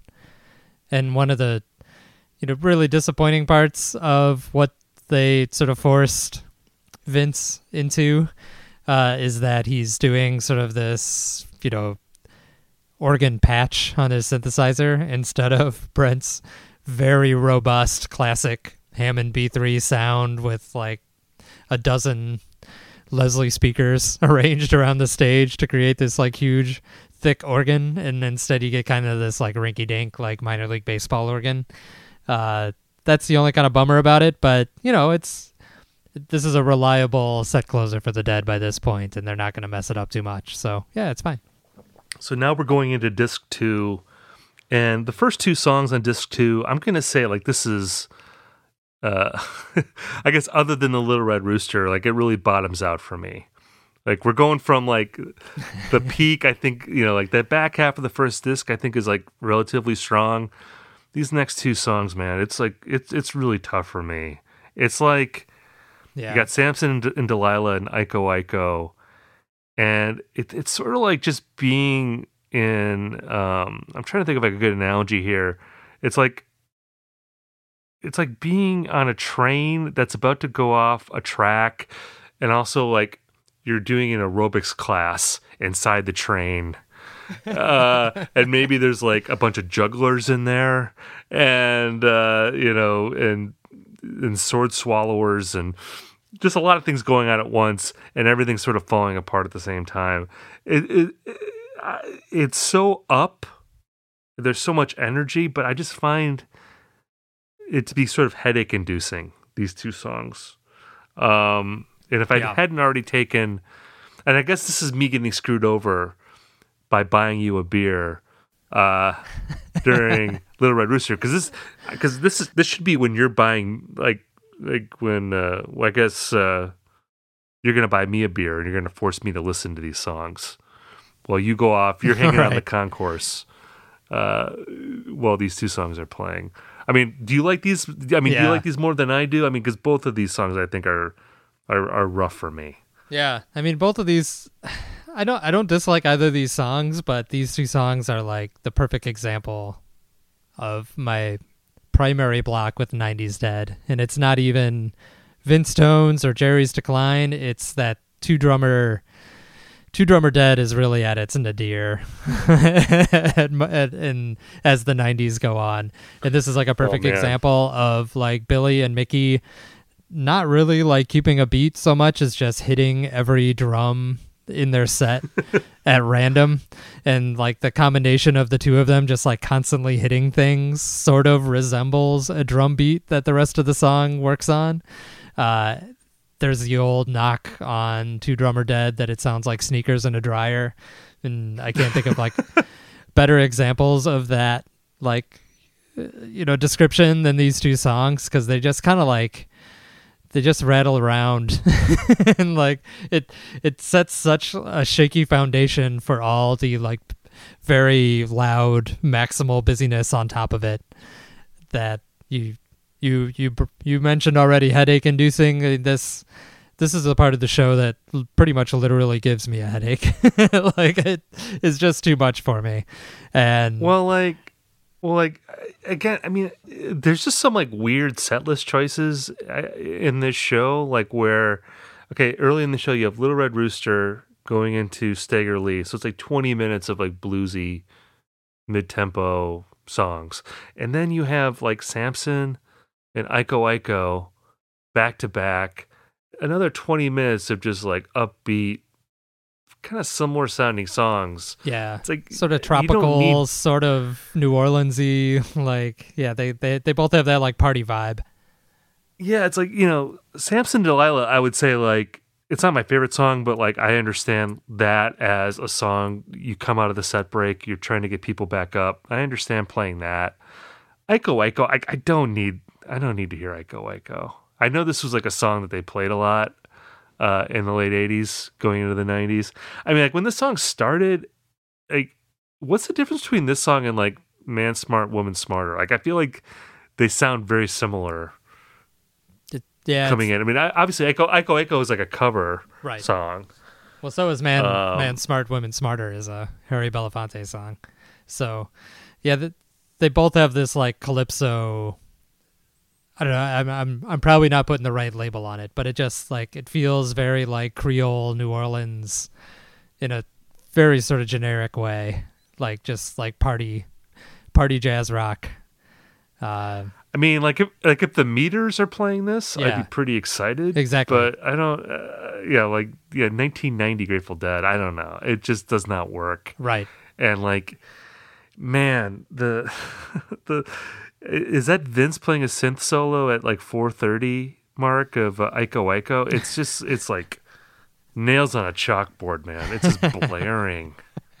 Just Yeah. awful, man. And then Jerry like chases it with I think the first real obvious example of him using MIDI on this show, and there's gonna be a lot more, but yeah, it is like them trying to out tasteless each other on how bad they can make their instrument sound. Uh, yeah, it's it's it's a rough listen, I think, and I'm sure there's people that love it. And I, this is very much the sort of like the Grateful Dead concert as party versus the Grateful Dead concert as art. Uh, Right. The sort of the the the the scales tipping one way or another. Where you know if you're like if you've had several beers uh, and uh, other substances and you're partying it up in New York City and yeah they come out and do 20 minutes of this stuff and I'm sure it's fun to dance to and everybody's happy and it's a, it's a good time but it's not something that holds up particularly well on tape. Well, and just to bring up some of the other shows from this run, I mean, there, you know, the 920 show. I mean, there's a China Rider in that show in the second set, I think, or, or that might be the first set. I know there's a Dark Star. Yeah. uh, that that goes on that you know for quite a while. It's like I understand like uh, th- this show probably was fun if you were there, but like if you're gonna release a record, like give us like the Dark Star show, you know, give us like stuff that's like a little bit more exploratory. I don't know, just just, just to me, just is like not a great listening experience. Uh, right. You know, get getting that double shot. This is the here. argument uh, for doing compilations over full shows. I think is that you can cut Right. Samson Iko Ego from this from this show. Yeah, Uh, so it's funny because I mean, w- the next song looks like rain. You know, we've talked about looks like rain. I feel like we're both pro looks like rain, Yeah. right? I mean, we both like that song. yeah, absolutely. and and definitely, it literally is like a oasis after like that double shot. Like Mhm. you know, you you do feel like you've been through the desert. And now you're like, oh, like I, I'm gonna get some rain, and I'm gonna have Bobby screeching at me about the rain Yeah. like shouting at the sky about the rain. And this is where the falsetto comes back because there's like rain, Yeah. rain, rain. As we've said before, comes- he yeah. hates that rain. he hates it more than anybody has ever hated rain. Well, does he hate the rain, or does he, or is he like an ecstasy over the Oh rain? no, he's saying I can't stand the rain. And uh rain rain go away. He's he he's got all sorts of anti-rain messaging that's that true. he cycles through. Yeah. I think it's definitely an anti-rain song, yeah. Yeah, hates the rain. Well, I was grateful for the rain uh, in the show. I felt like I was parched Right. after that double shot, and I appreciated. Uh, you know, it, it's so funny because like with with this era of the dead, it is more languid, and I feel like we're you know we'd be more apt to complain about the lack of energy. So it's sort of funny to be complaining about too much energy or too much noise in the previous two songs, but like I did appreciate the relatively chilled out vibe of Looks Like Rain after the previous two songs. Right. Well, I think uh, uh, all the things that go wrong with the 90s Dead sound and what it had become by this point uh, in Samson and Iko Iko actually somehow like coalesce and work on this version of Looks Like Rain, which, you know, again, this is another uh, like early 70s Bob song, which is like a fairly subtle country rock, folk rock song uh, in its earliest incarnations and probably shouldn't work with this throw everything out there 90s dead approach. But i really like it. Like i like like what vince is doing. He's adding sort of like some sparkly color to it which i think actually works in this instance. Uh, i like what jerry is doing and i really like actually his use of midi on this song. It's like the the sort of infamous midi trumpet sound that jerry leans on a lot in this era. Uh, but there's a really nice riff uh, over if you sort of can tune out Bob's histrionics over rain in the outro to the song. There's a really sort of nice counter melody that Jerry plays, and he sort of hints at it on the Without a Net version too, um, which I thought was interesting. But it's a little bit more developed in this version and I really like it a lot. It's sort of over the last two minutes of the song if you listen to it, because he plays it in like sort of standard Jerry tone, and then he flips on the trumpet tone, and it actually sounds great in the trumpet tone too. So it's sort of the rare instance where all of these technological tricks they're using actually serve the song instead of distract from the song, and in in the same, you know, sort of upset of you liking Jed more than anything else on this album, I think I like the Looks Like Rain from this volume more than any other performance uh, on this on Wow. volume nine. Like this is this I I'm I'm gonna stick my neck out and say this is my MVP of the of the collection because I, I I just think this does what they were going for in 1990 and subsequent years. Uh, this does it better and is more successful than anything else on this on this album.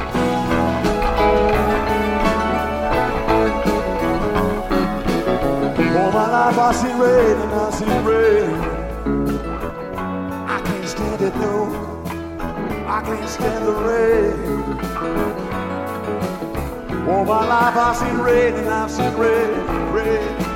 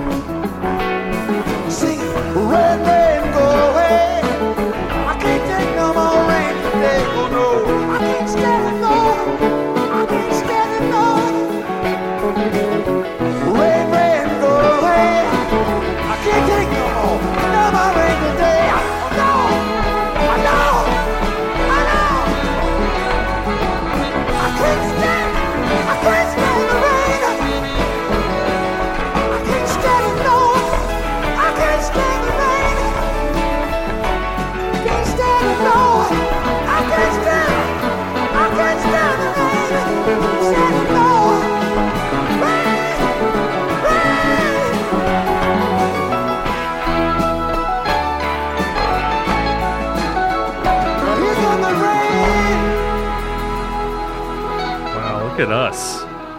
like, I don't know if this if this shows our evolution during the course of our first season or if it just speaks to this show. Right. That we're standing up for Tennessee Jed and looks like rain. If somebody's running like a uh, sports book on what we're gonna pick as our MVPs from episode to episode, the the, the long shots really cancel uh, uh, cashed in on this one. I think. yeah, I think so. Well, we have next we have uh, he's gone, which uh, is a war horse, and you know this is I think this is another highlight of of the record. Oh. Um, and I mean I don't think it's the best version of of he's gone, although I I do tend to have um affection for like later versions of this song because I think this song and like Row Jimmy, some of the more sort of you know dirgy Grateful Dead ballads. Um, I I think sometimes that they're enhanced by you know having like a ravaged Jerry Garcia voice and uh, you know some of the more lethargic pacing uh, of later Dead. I think that benefits this song. I mean, this is, you know, sort of a f- funeral. You know, this this does have a funeral feel sometimes Mm. to it, and and certainly, you know, you could say that.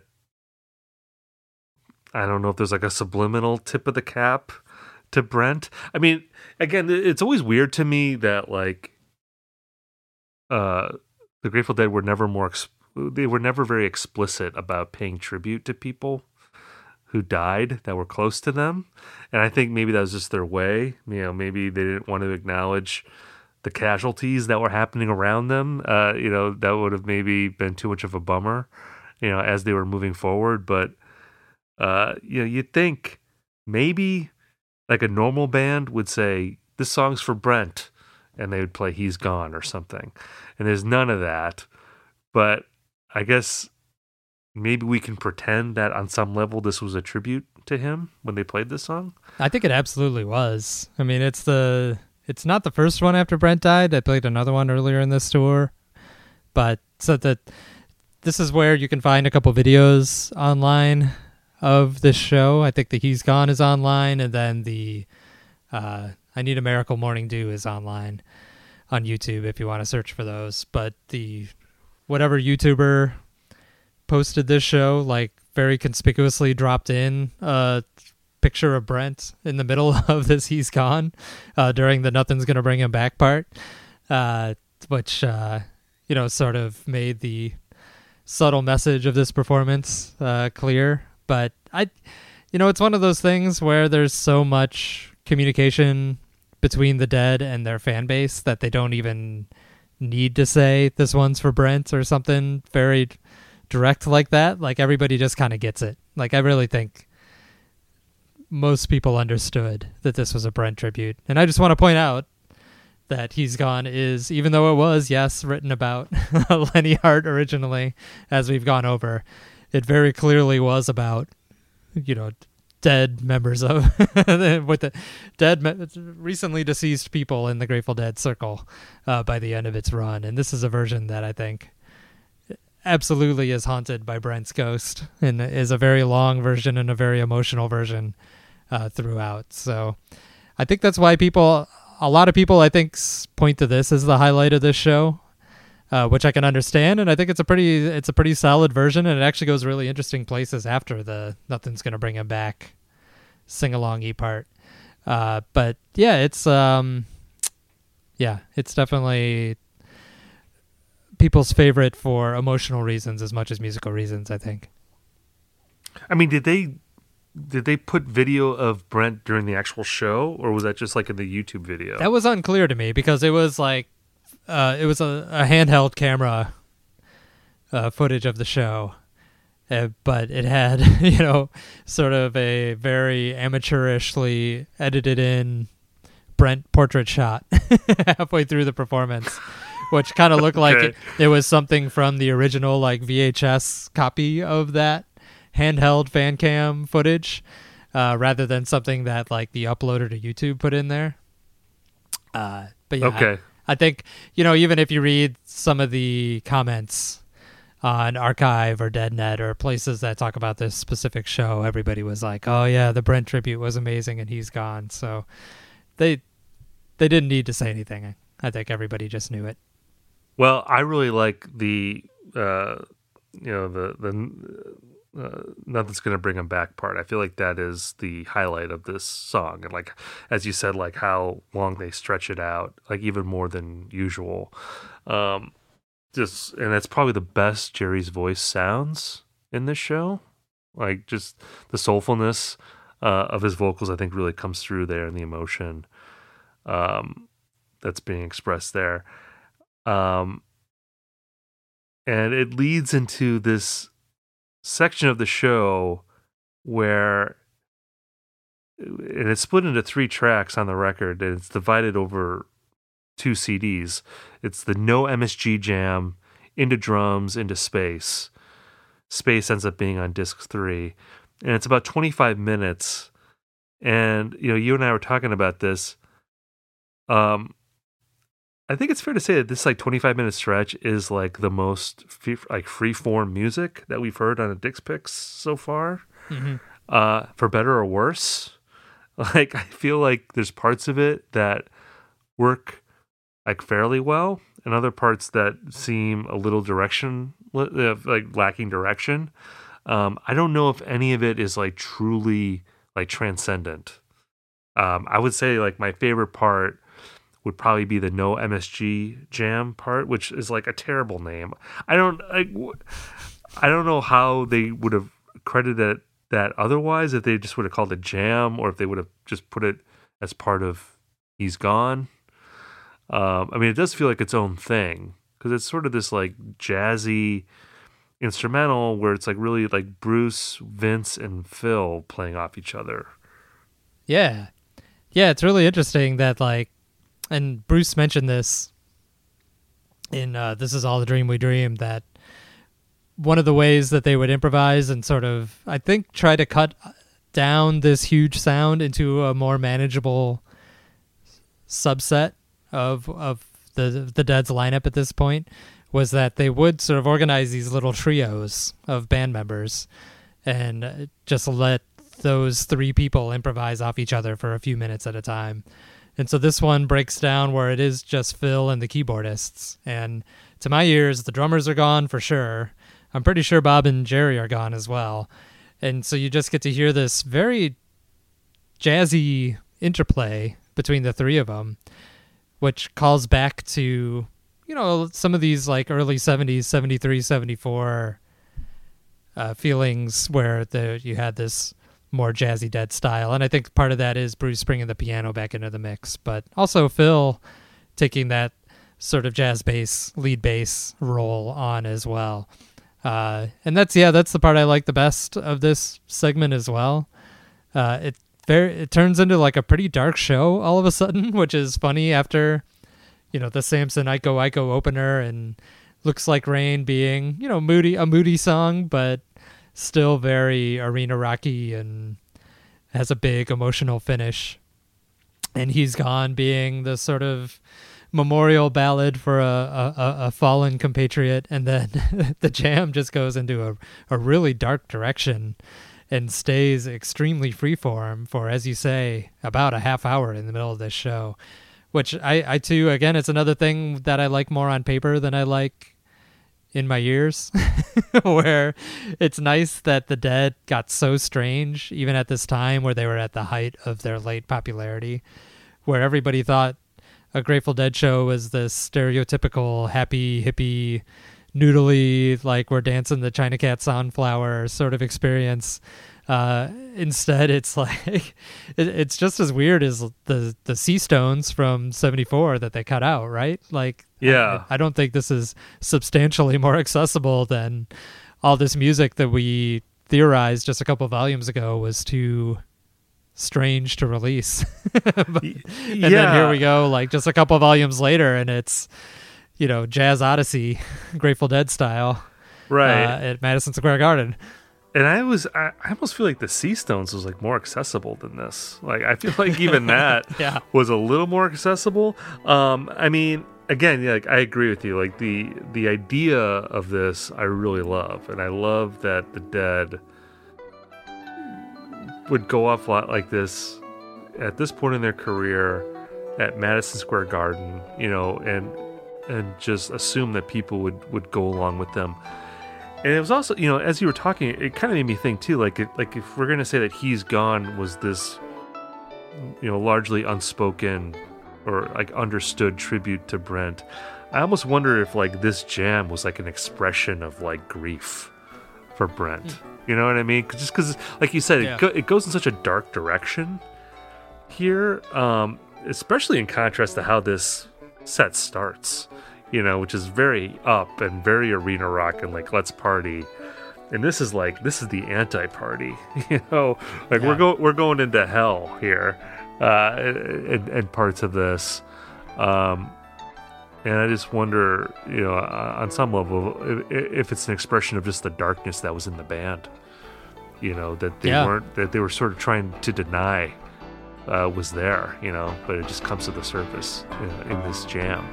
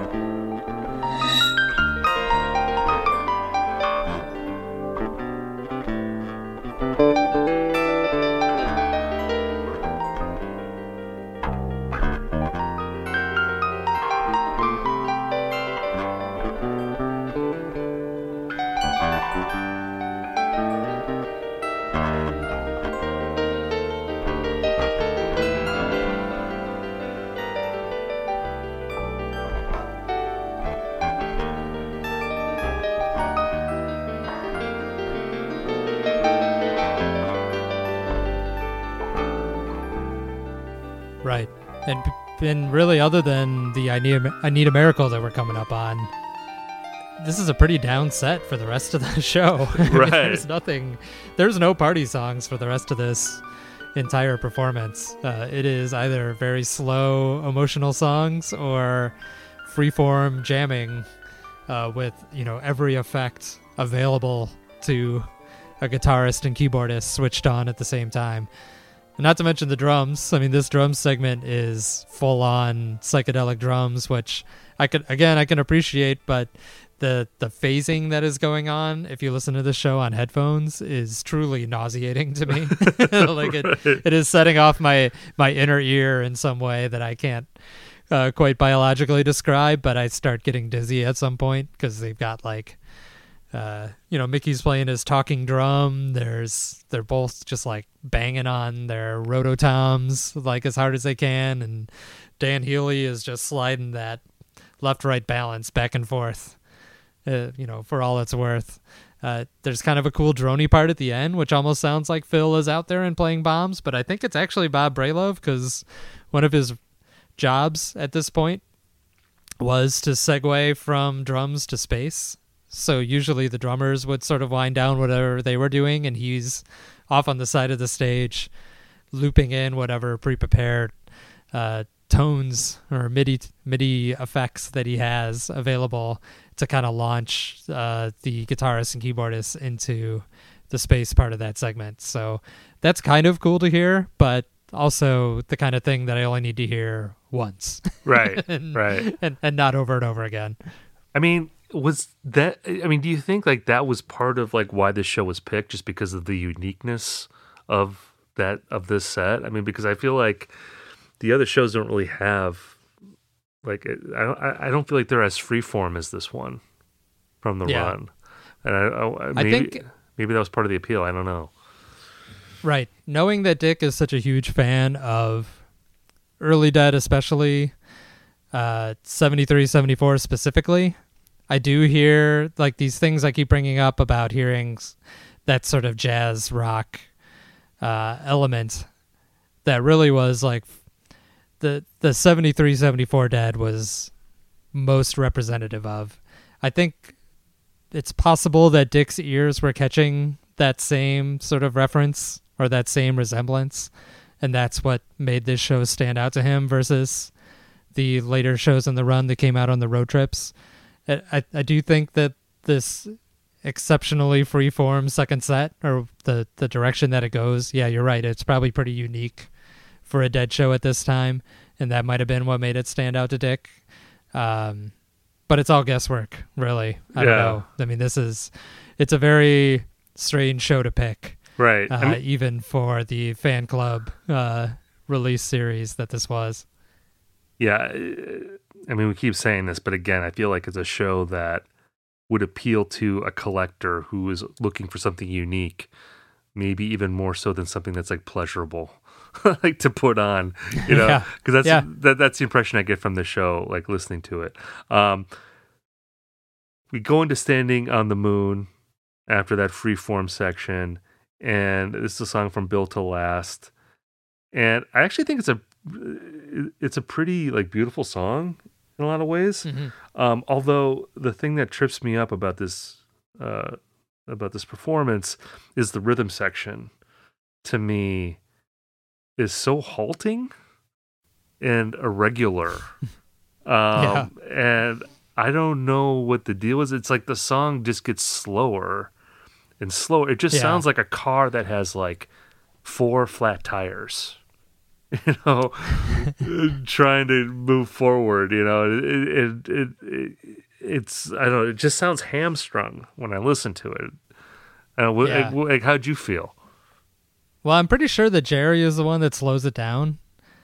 It, it starts out pretty slow, and they do the first verse, and then Jerry just hits like the chords incredibly hard and incredibly slow until the rest of the band slows down to the even slower tempo that he wants to perform the song at. Uh, I mean, that's what I hear at least. I don't know if that's actually true, but to me, I think Jerry wanted them to play it even dirgier than they came out uh, came out swinging from space with, and and maybe that's part of too why the you know nearly half hour of freeform jamming doesn't really deliver for me is that I like standing on the moon a lot. I think it's a pretty nice ba- like late period ballad for the dead that maybe didn't ever get like the classic version that it deserved just because the band wasn't really at its sharpest when that was in the repertoire uh, but it, this what you really want i think from a dead show of this era is that like very out there psychedelic exploration that then delivers with a big emotional payoff And you maybe get that later on in this show with the Morning Dew, which is quite good, but the Standing on the Moon doesn't quite get there. Uh, so you don't really get the tension release that you want from like an 80s 90s show with a big drum space segment Yeah, and it goes on for nine, like nine and a half minutes too, which is a and Yeah. you and you feel those nine and a half minutes just because of how slow it feels. And then from there, we go into another almost six minute jam, uh, which is called Lunatic Preserve. Uh, another example of uh, sort of a wacky name being put onto a jam uh, segment. But yeah, I mean, it's like they go back into space after standing on the moon. yeah there's almost three spaces in this show there's like right. a pre-space space there's space and there's the post-space space and that's what we got here And again, I feel like it's another instance where, in theory, I like what they're doing. I appreciate the effort or the uniqueness of uh, of uh, of this set, but it doesn't quite pull off for me here. yeah there's there's just no anchor to to these jams like that's what makes them feel especially freeform because everybody's just kind of doing a lot without really electing somebody to stay back and hold down a structure to the song and again i'm really disappointed in what the drummers are providing here because when it starts getting weirder and weirder uh, after standing on the mood gives way to this freeform jam they just totally drop out. And then when they come back it's again the same like they're just hitting everything they can reach. There's no like if you had like a really strong backbone to this jam. I mean i think it would sound a little bit like those like 73 74 playing in the bands which are clearly drawing upon a sort of electric miles feel right? Right. which that that era early 70s electric miles everybody's going off in their own directions and there's a whole lot going on but you always have like a really tight rhythm section keeping the, some sort of motor behind it. And the dead at this point they just don't have anybody doing that. And maybe at some point bruce would be capable of doing that but i don't think bruce in his second show is going to step up and say oh i'll hold down the bass line for you guys while you're all playing with every effect in your in your rig and uh you know soloing like you're the lead instrument Well, and of course, the big difference between, well, one of the big differences between 73, 74 Dead and 90 Dead is that there's one drummer in, Yeah. you know, early 70s. And it's just easier for one guy to hold it down. And I mean, obviously, Bill was one of the great rock drummers of all time, especially in that era. Uh, and, uh, now you have two guys in 1990. Uh, yeah, it's it's just harder to have that uh, sort of foundation. Uh, so we we transition, I think, hilariously out of Lunatic Preserve into I Need a Miracle, which is just you know, and I say this affectionately, just like a a totally stupid song that I I I, I kind of like in spite of itself. I mean, this song had originally appeared on Shakedown Street, and I think at the time it was perceived as well. This is the Grateful Dead trying to have a hit, you know, because it sounds like like a rock song from the late seventies, essentially, mm. and it ended up having a life in dead culture because you know this was the thing that you would hold up if if you were trying to find a ticket from people. I need a miracle, so Right. uh, it, it has that resonance. Um, but yeah, I mean, this seems like another textbook example of Bob pulling out a fun, crowd pleasing song once things get a little too weird. And really, I mean, Yeah. Bob is probably just just like chomping at the bit at this point because there's been a lot true. of been a either- while. yeah, a lot of free form playing. You had a very dirgy, uh, you know, uh, song, but you know, in in the middle there with uh, "Standing on the Moon," and he's like, "All right, all right, guys, let's party again. and I'm gonna play "I Need a Miracle." Uh, Yeah. and I gotta say, I mean, in a way, I didn't mind it because I was like, okay, well, I know what I know what we're doing here at least. You know, th- this is at least logical to me. Uh, it's not great, but it's coherent. So I, Right. you know, so I appreciated it on that level. Yeah. No, it is really funny how Bob just kind of drops out of this show. Like it's at this point, what like an hour since "Looks Like Rain." Uh, Yeah. And it's been all Jerry songs or just freeform improv. So yeah, I mean, "I Need a Miracle" is a really hilarious choice coming out of an hour of cosmic exploration to start singing about "I need a woman who's twice my age and height and whatever the rest of the song goes into." I mean, it's yeah, it's fine. It's it's a a nice Bob song that you can throw uh, late in a set. Uh, and it's funny, I guess, that Jerry then immediately steers the mood back to apocalyptic, mournful seriousness with a morning dew, which is a really great morning dew. And it's, you know, if, if you would put that at the end of, uh, you know, drum space, maybe it all would have played a little better for me. Right. Because Morning Dew, I mean, there's not really to, to that I've found really a bad version of this song, and it always seems to bring out the best of Jerry, no matter how old he is or how tired he is, uh, both vocally and in terms of his guitar playing. And yeah, this is a really good one, and uh, yeah, it gives the show a nice, uh, you know, resolution after a very long period of of testing the audience. Yeah, it is, it is funny, like how it's almost like Bob is like, well, let's change the subject, and he plays, you know, we go, Yeah. I need a miracle, and Jerry's like, no, we're going back into the darkness. I'm gonna do Morning Dew. Yeah, I mean, I feel like Morning Dew. And again, like we've sung the praises of Morning Dew. This is another song that ends up on a lot of Dick's picks, but like we don't complain about it like we do with maybe Cold Rain and Snow because it's always great to hear Yeah. Morning Dew. And I think this is a, another song, and you just alluded to this where, um, even when Jerry gets older and his voice is more ravaged and uh and the dead aren't the band that they once were this song still really comes off well. And I think in a way it has a different kind of resonance when you hear like an older Jerry Garcia play it. Um it doesn't have I think like the clarity of a Morning Dew like from the early 70s like that just like that perfect sparkling beauty that those had this is more of like you know, like a more of a lumbering, rough around the edges type beauty. You know, like you've been you're sort of struggling to get back to where you were, but you're still able to pull it off. Like that sort of um, like melancholy uh, that comes from that, and I think that really comes through in here. And you know, again, you know, we've talked about MVPs. I think this is also another MVP. I, it, it- it's sort of like calling Michael Jordan the MVP. You know, like it's a boring choice. You don't ever, you don't always just want to pick Michael Jordan as the MVP of the league. That's like also the case with Morning Dew. Um, but yeah, it's it's just amazing like how often this song delivers. There's got to be bad versions of this. Maybe Sure, we'll, we'll ask our listeners tweet us bad versions of Morning Dew. I'd be curious. There's probably like some like version from like 1984 where they played it super fast or something. Yeah. you know. But like, yeah. But otherwise, yeah. This, this song has one of the highest batting averages of of any Grateful Dead song. Mm.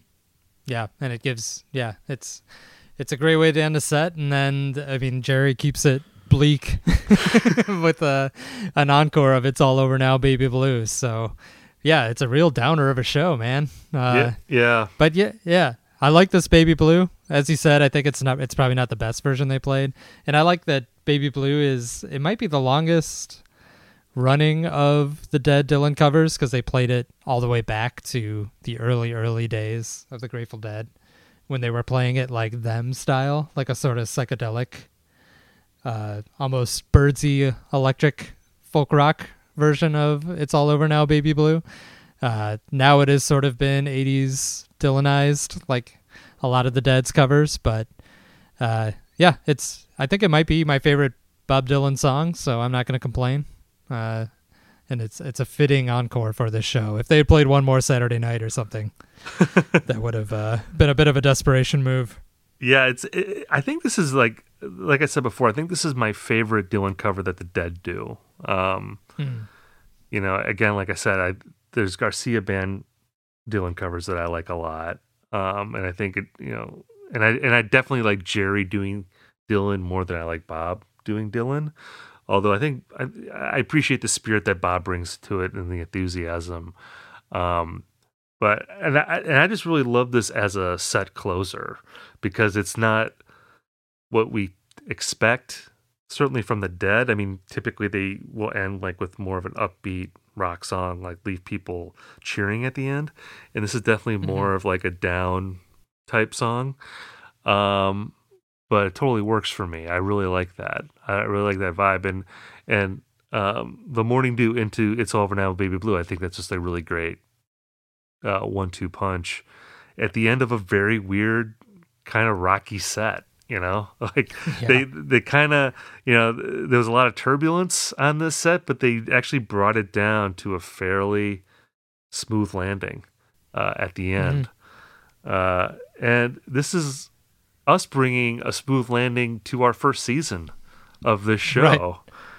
Because we're we're going to be taking a, a, a short break. I, yeah, uh, on Twitter, I was calling this our spring tour, uh, and we're going to have a summer tour that launches not in the distant future. Probably, you know, I guess we don't have a specific date yet, but it'll probably be about a month and a half.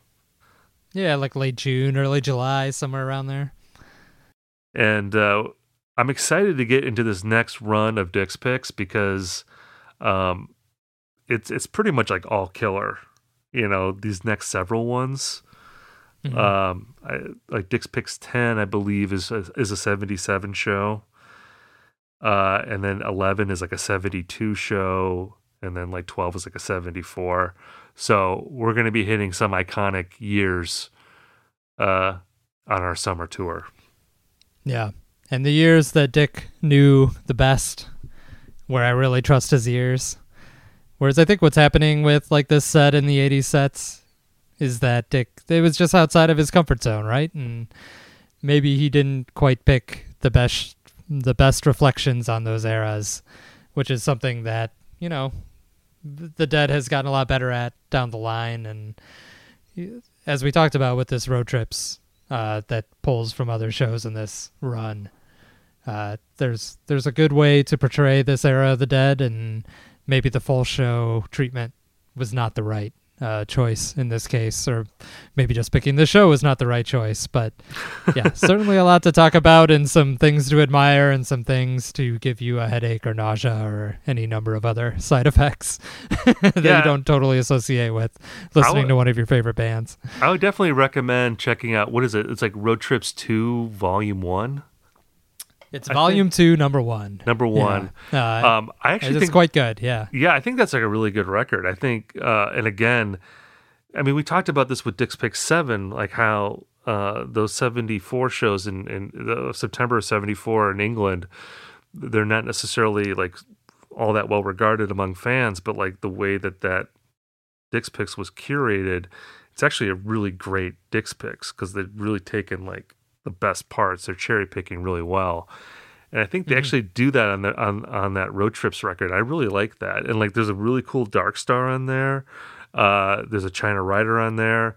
Uh you know, there's some really great stuff. So like I I think like it also is like it might be just mixed a little better too to my ears. Like Right. Vince is a little less loud. And you know, again, one last poor Vince for this episode. like I don't think it was totally Vince's fault in a lot of cases. And but some of the things that he's doing I think are much better experienced, you know, deeper in the mix rather than right out front with everybody else. So you crank up Bruce 50%, you crank down Vince 50%, and it sounds like a totally different band.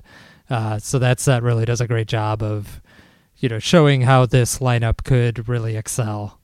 Uh, whereas this one is showing a lot of ways that they could go horribly wrong and a few ways that they could excel. But definitely, again, I, I think, you know, on the plus side of Dick's Picks 9, I do appreciate the freeform nature of like a lot of this set. And it's it's definitely fun to explore at least once and to Mhm. appreciate that the Dead were a band that would do this even at this point in their history. You know, that they would play a show like Right. this that was kind of nutty and off the wall, but definitely a one of a kind show. Uh, and even though I feel kind of bad that we're ending our first season with the worst, is it fair to say this is the worst Dick's Picks of the first you know, nine that we've done? Yeah, prob- I would. Yeah, I'd say that easily. Yeah. yeah, yeah, hands down. Probably, um, you know, I feel like we're ending with a round and round, like our, uh, you know, like we're ending our set with a round and round right now. But you know, Yeah. I, but again, you know, even even mediocre dead is still pretty cool to check out. So I'm, you know, I'm, I'm I was glad to have explored this record. Yeah, and plenty to talk about as always uh, here on 36 from the Vault. So let us rest our uh, dead listening ears for a few weeks, and we'll come back fresh as daisies to talk about some great 70s shows. Yeah, we're gonna. T- you could say that we're, in a month we're so. you could say that we're about to take a step back, and another step back, That's true. and another, step, back. Yeah. But we'll be back soon. All right, guys. Thanks again. We'll talk to you soon. Yep. Thank you all.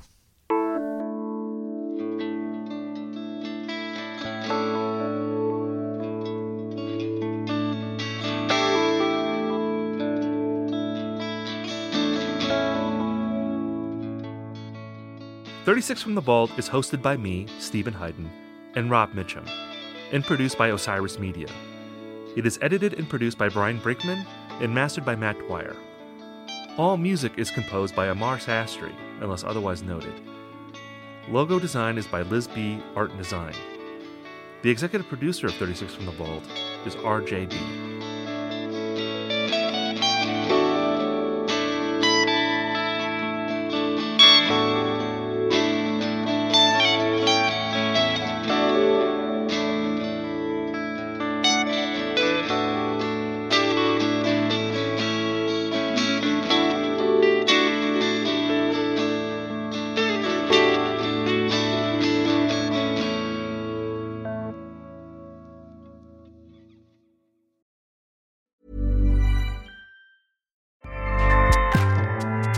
ACAST powers the world's best podcasts. Here's a show that we recommend. All right, my show, Indisputable with Dr. Rashad Richey, has hit 1 million podcast downloads because of you. This is huge. That means we're in the top 5% of all podcasts among listeners. I want to thank you for listening to the show and supporting what we do. Iron sharpens iron. On this show, we dive into the most pressing news of our time. It's not easy, but it's necessary, providing insightful commentary and a heavy dose of fact based truth. We cover criminal justice, politics, social justice, policy, and how racism affects us all. Find Indisputable with Dr. Rashad Richey on Apple Podcast or wherever you get your podcasts. Make sure you are subscribed to our show so you don't miss an episode and don't forget to rate us with five stars. Now that we've reached 1 million podcast downloads, let's get our show to number one in the podcast charts. Hey, music fans! We wanted to let you know about Music on the Mountain, a show that will feature Anders Osborne, Dogs in a Pile, and Saints and Liars. This show will be directly after the Divided Sky Foundation's Fun Run at 2 p.m. on Saturday, May 18th at the base of Okemo Mountain in Ludlow, Vermont. The show is presented by The Phoenix, a national nonprofit organization offering support to those in recovery and anyone impacted by substance use to celebrate recovery. If you're running in the Divided Sky Foundation's fund run, you'll be automatically registered for the show. It's a family friendly event, and all proceeds from ticket sales and other donations benefit the Divided Sky Foundation. Visit Music on the Mountain, that's musiconthemtn.com for more info and to get tickets. That's musiconthemtn.com. Hope you enjoy.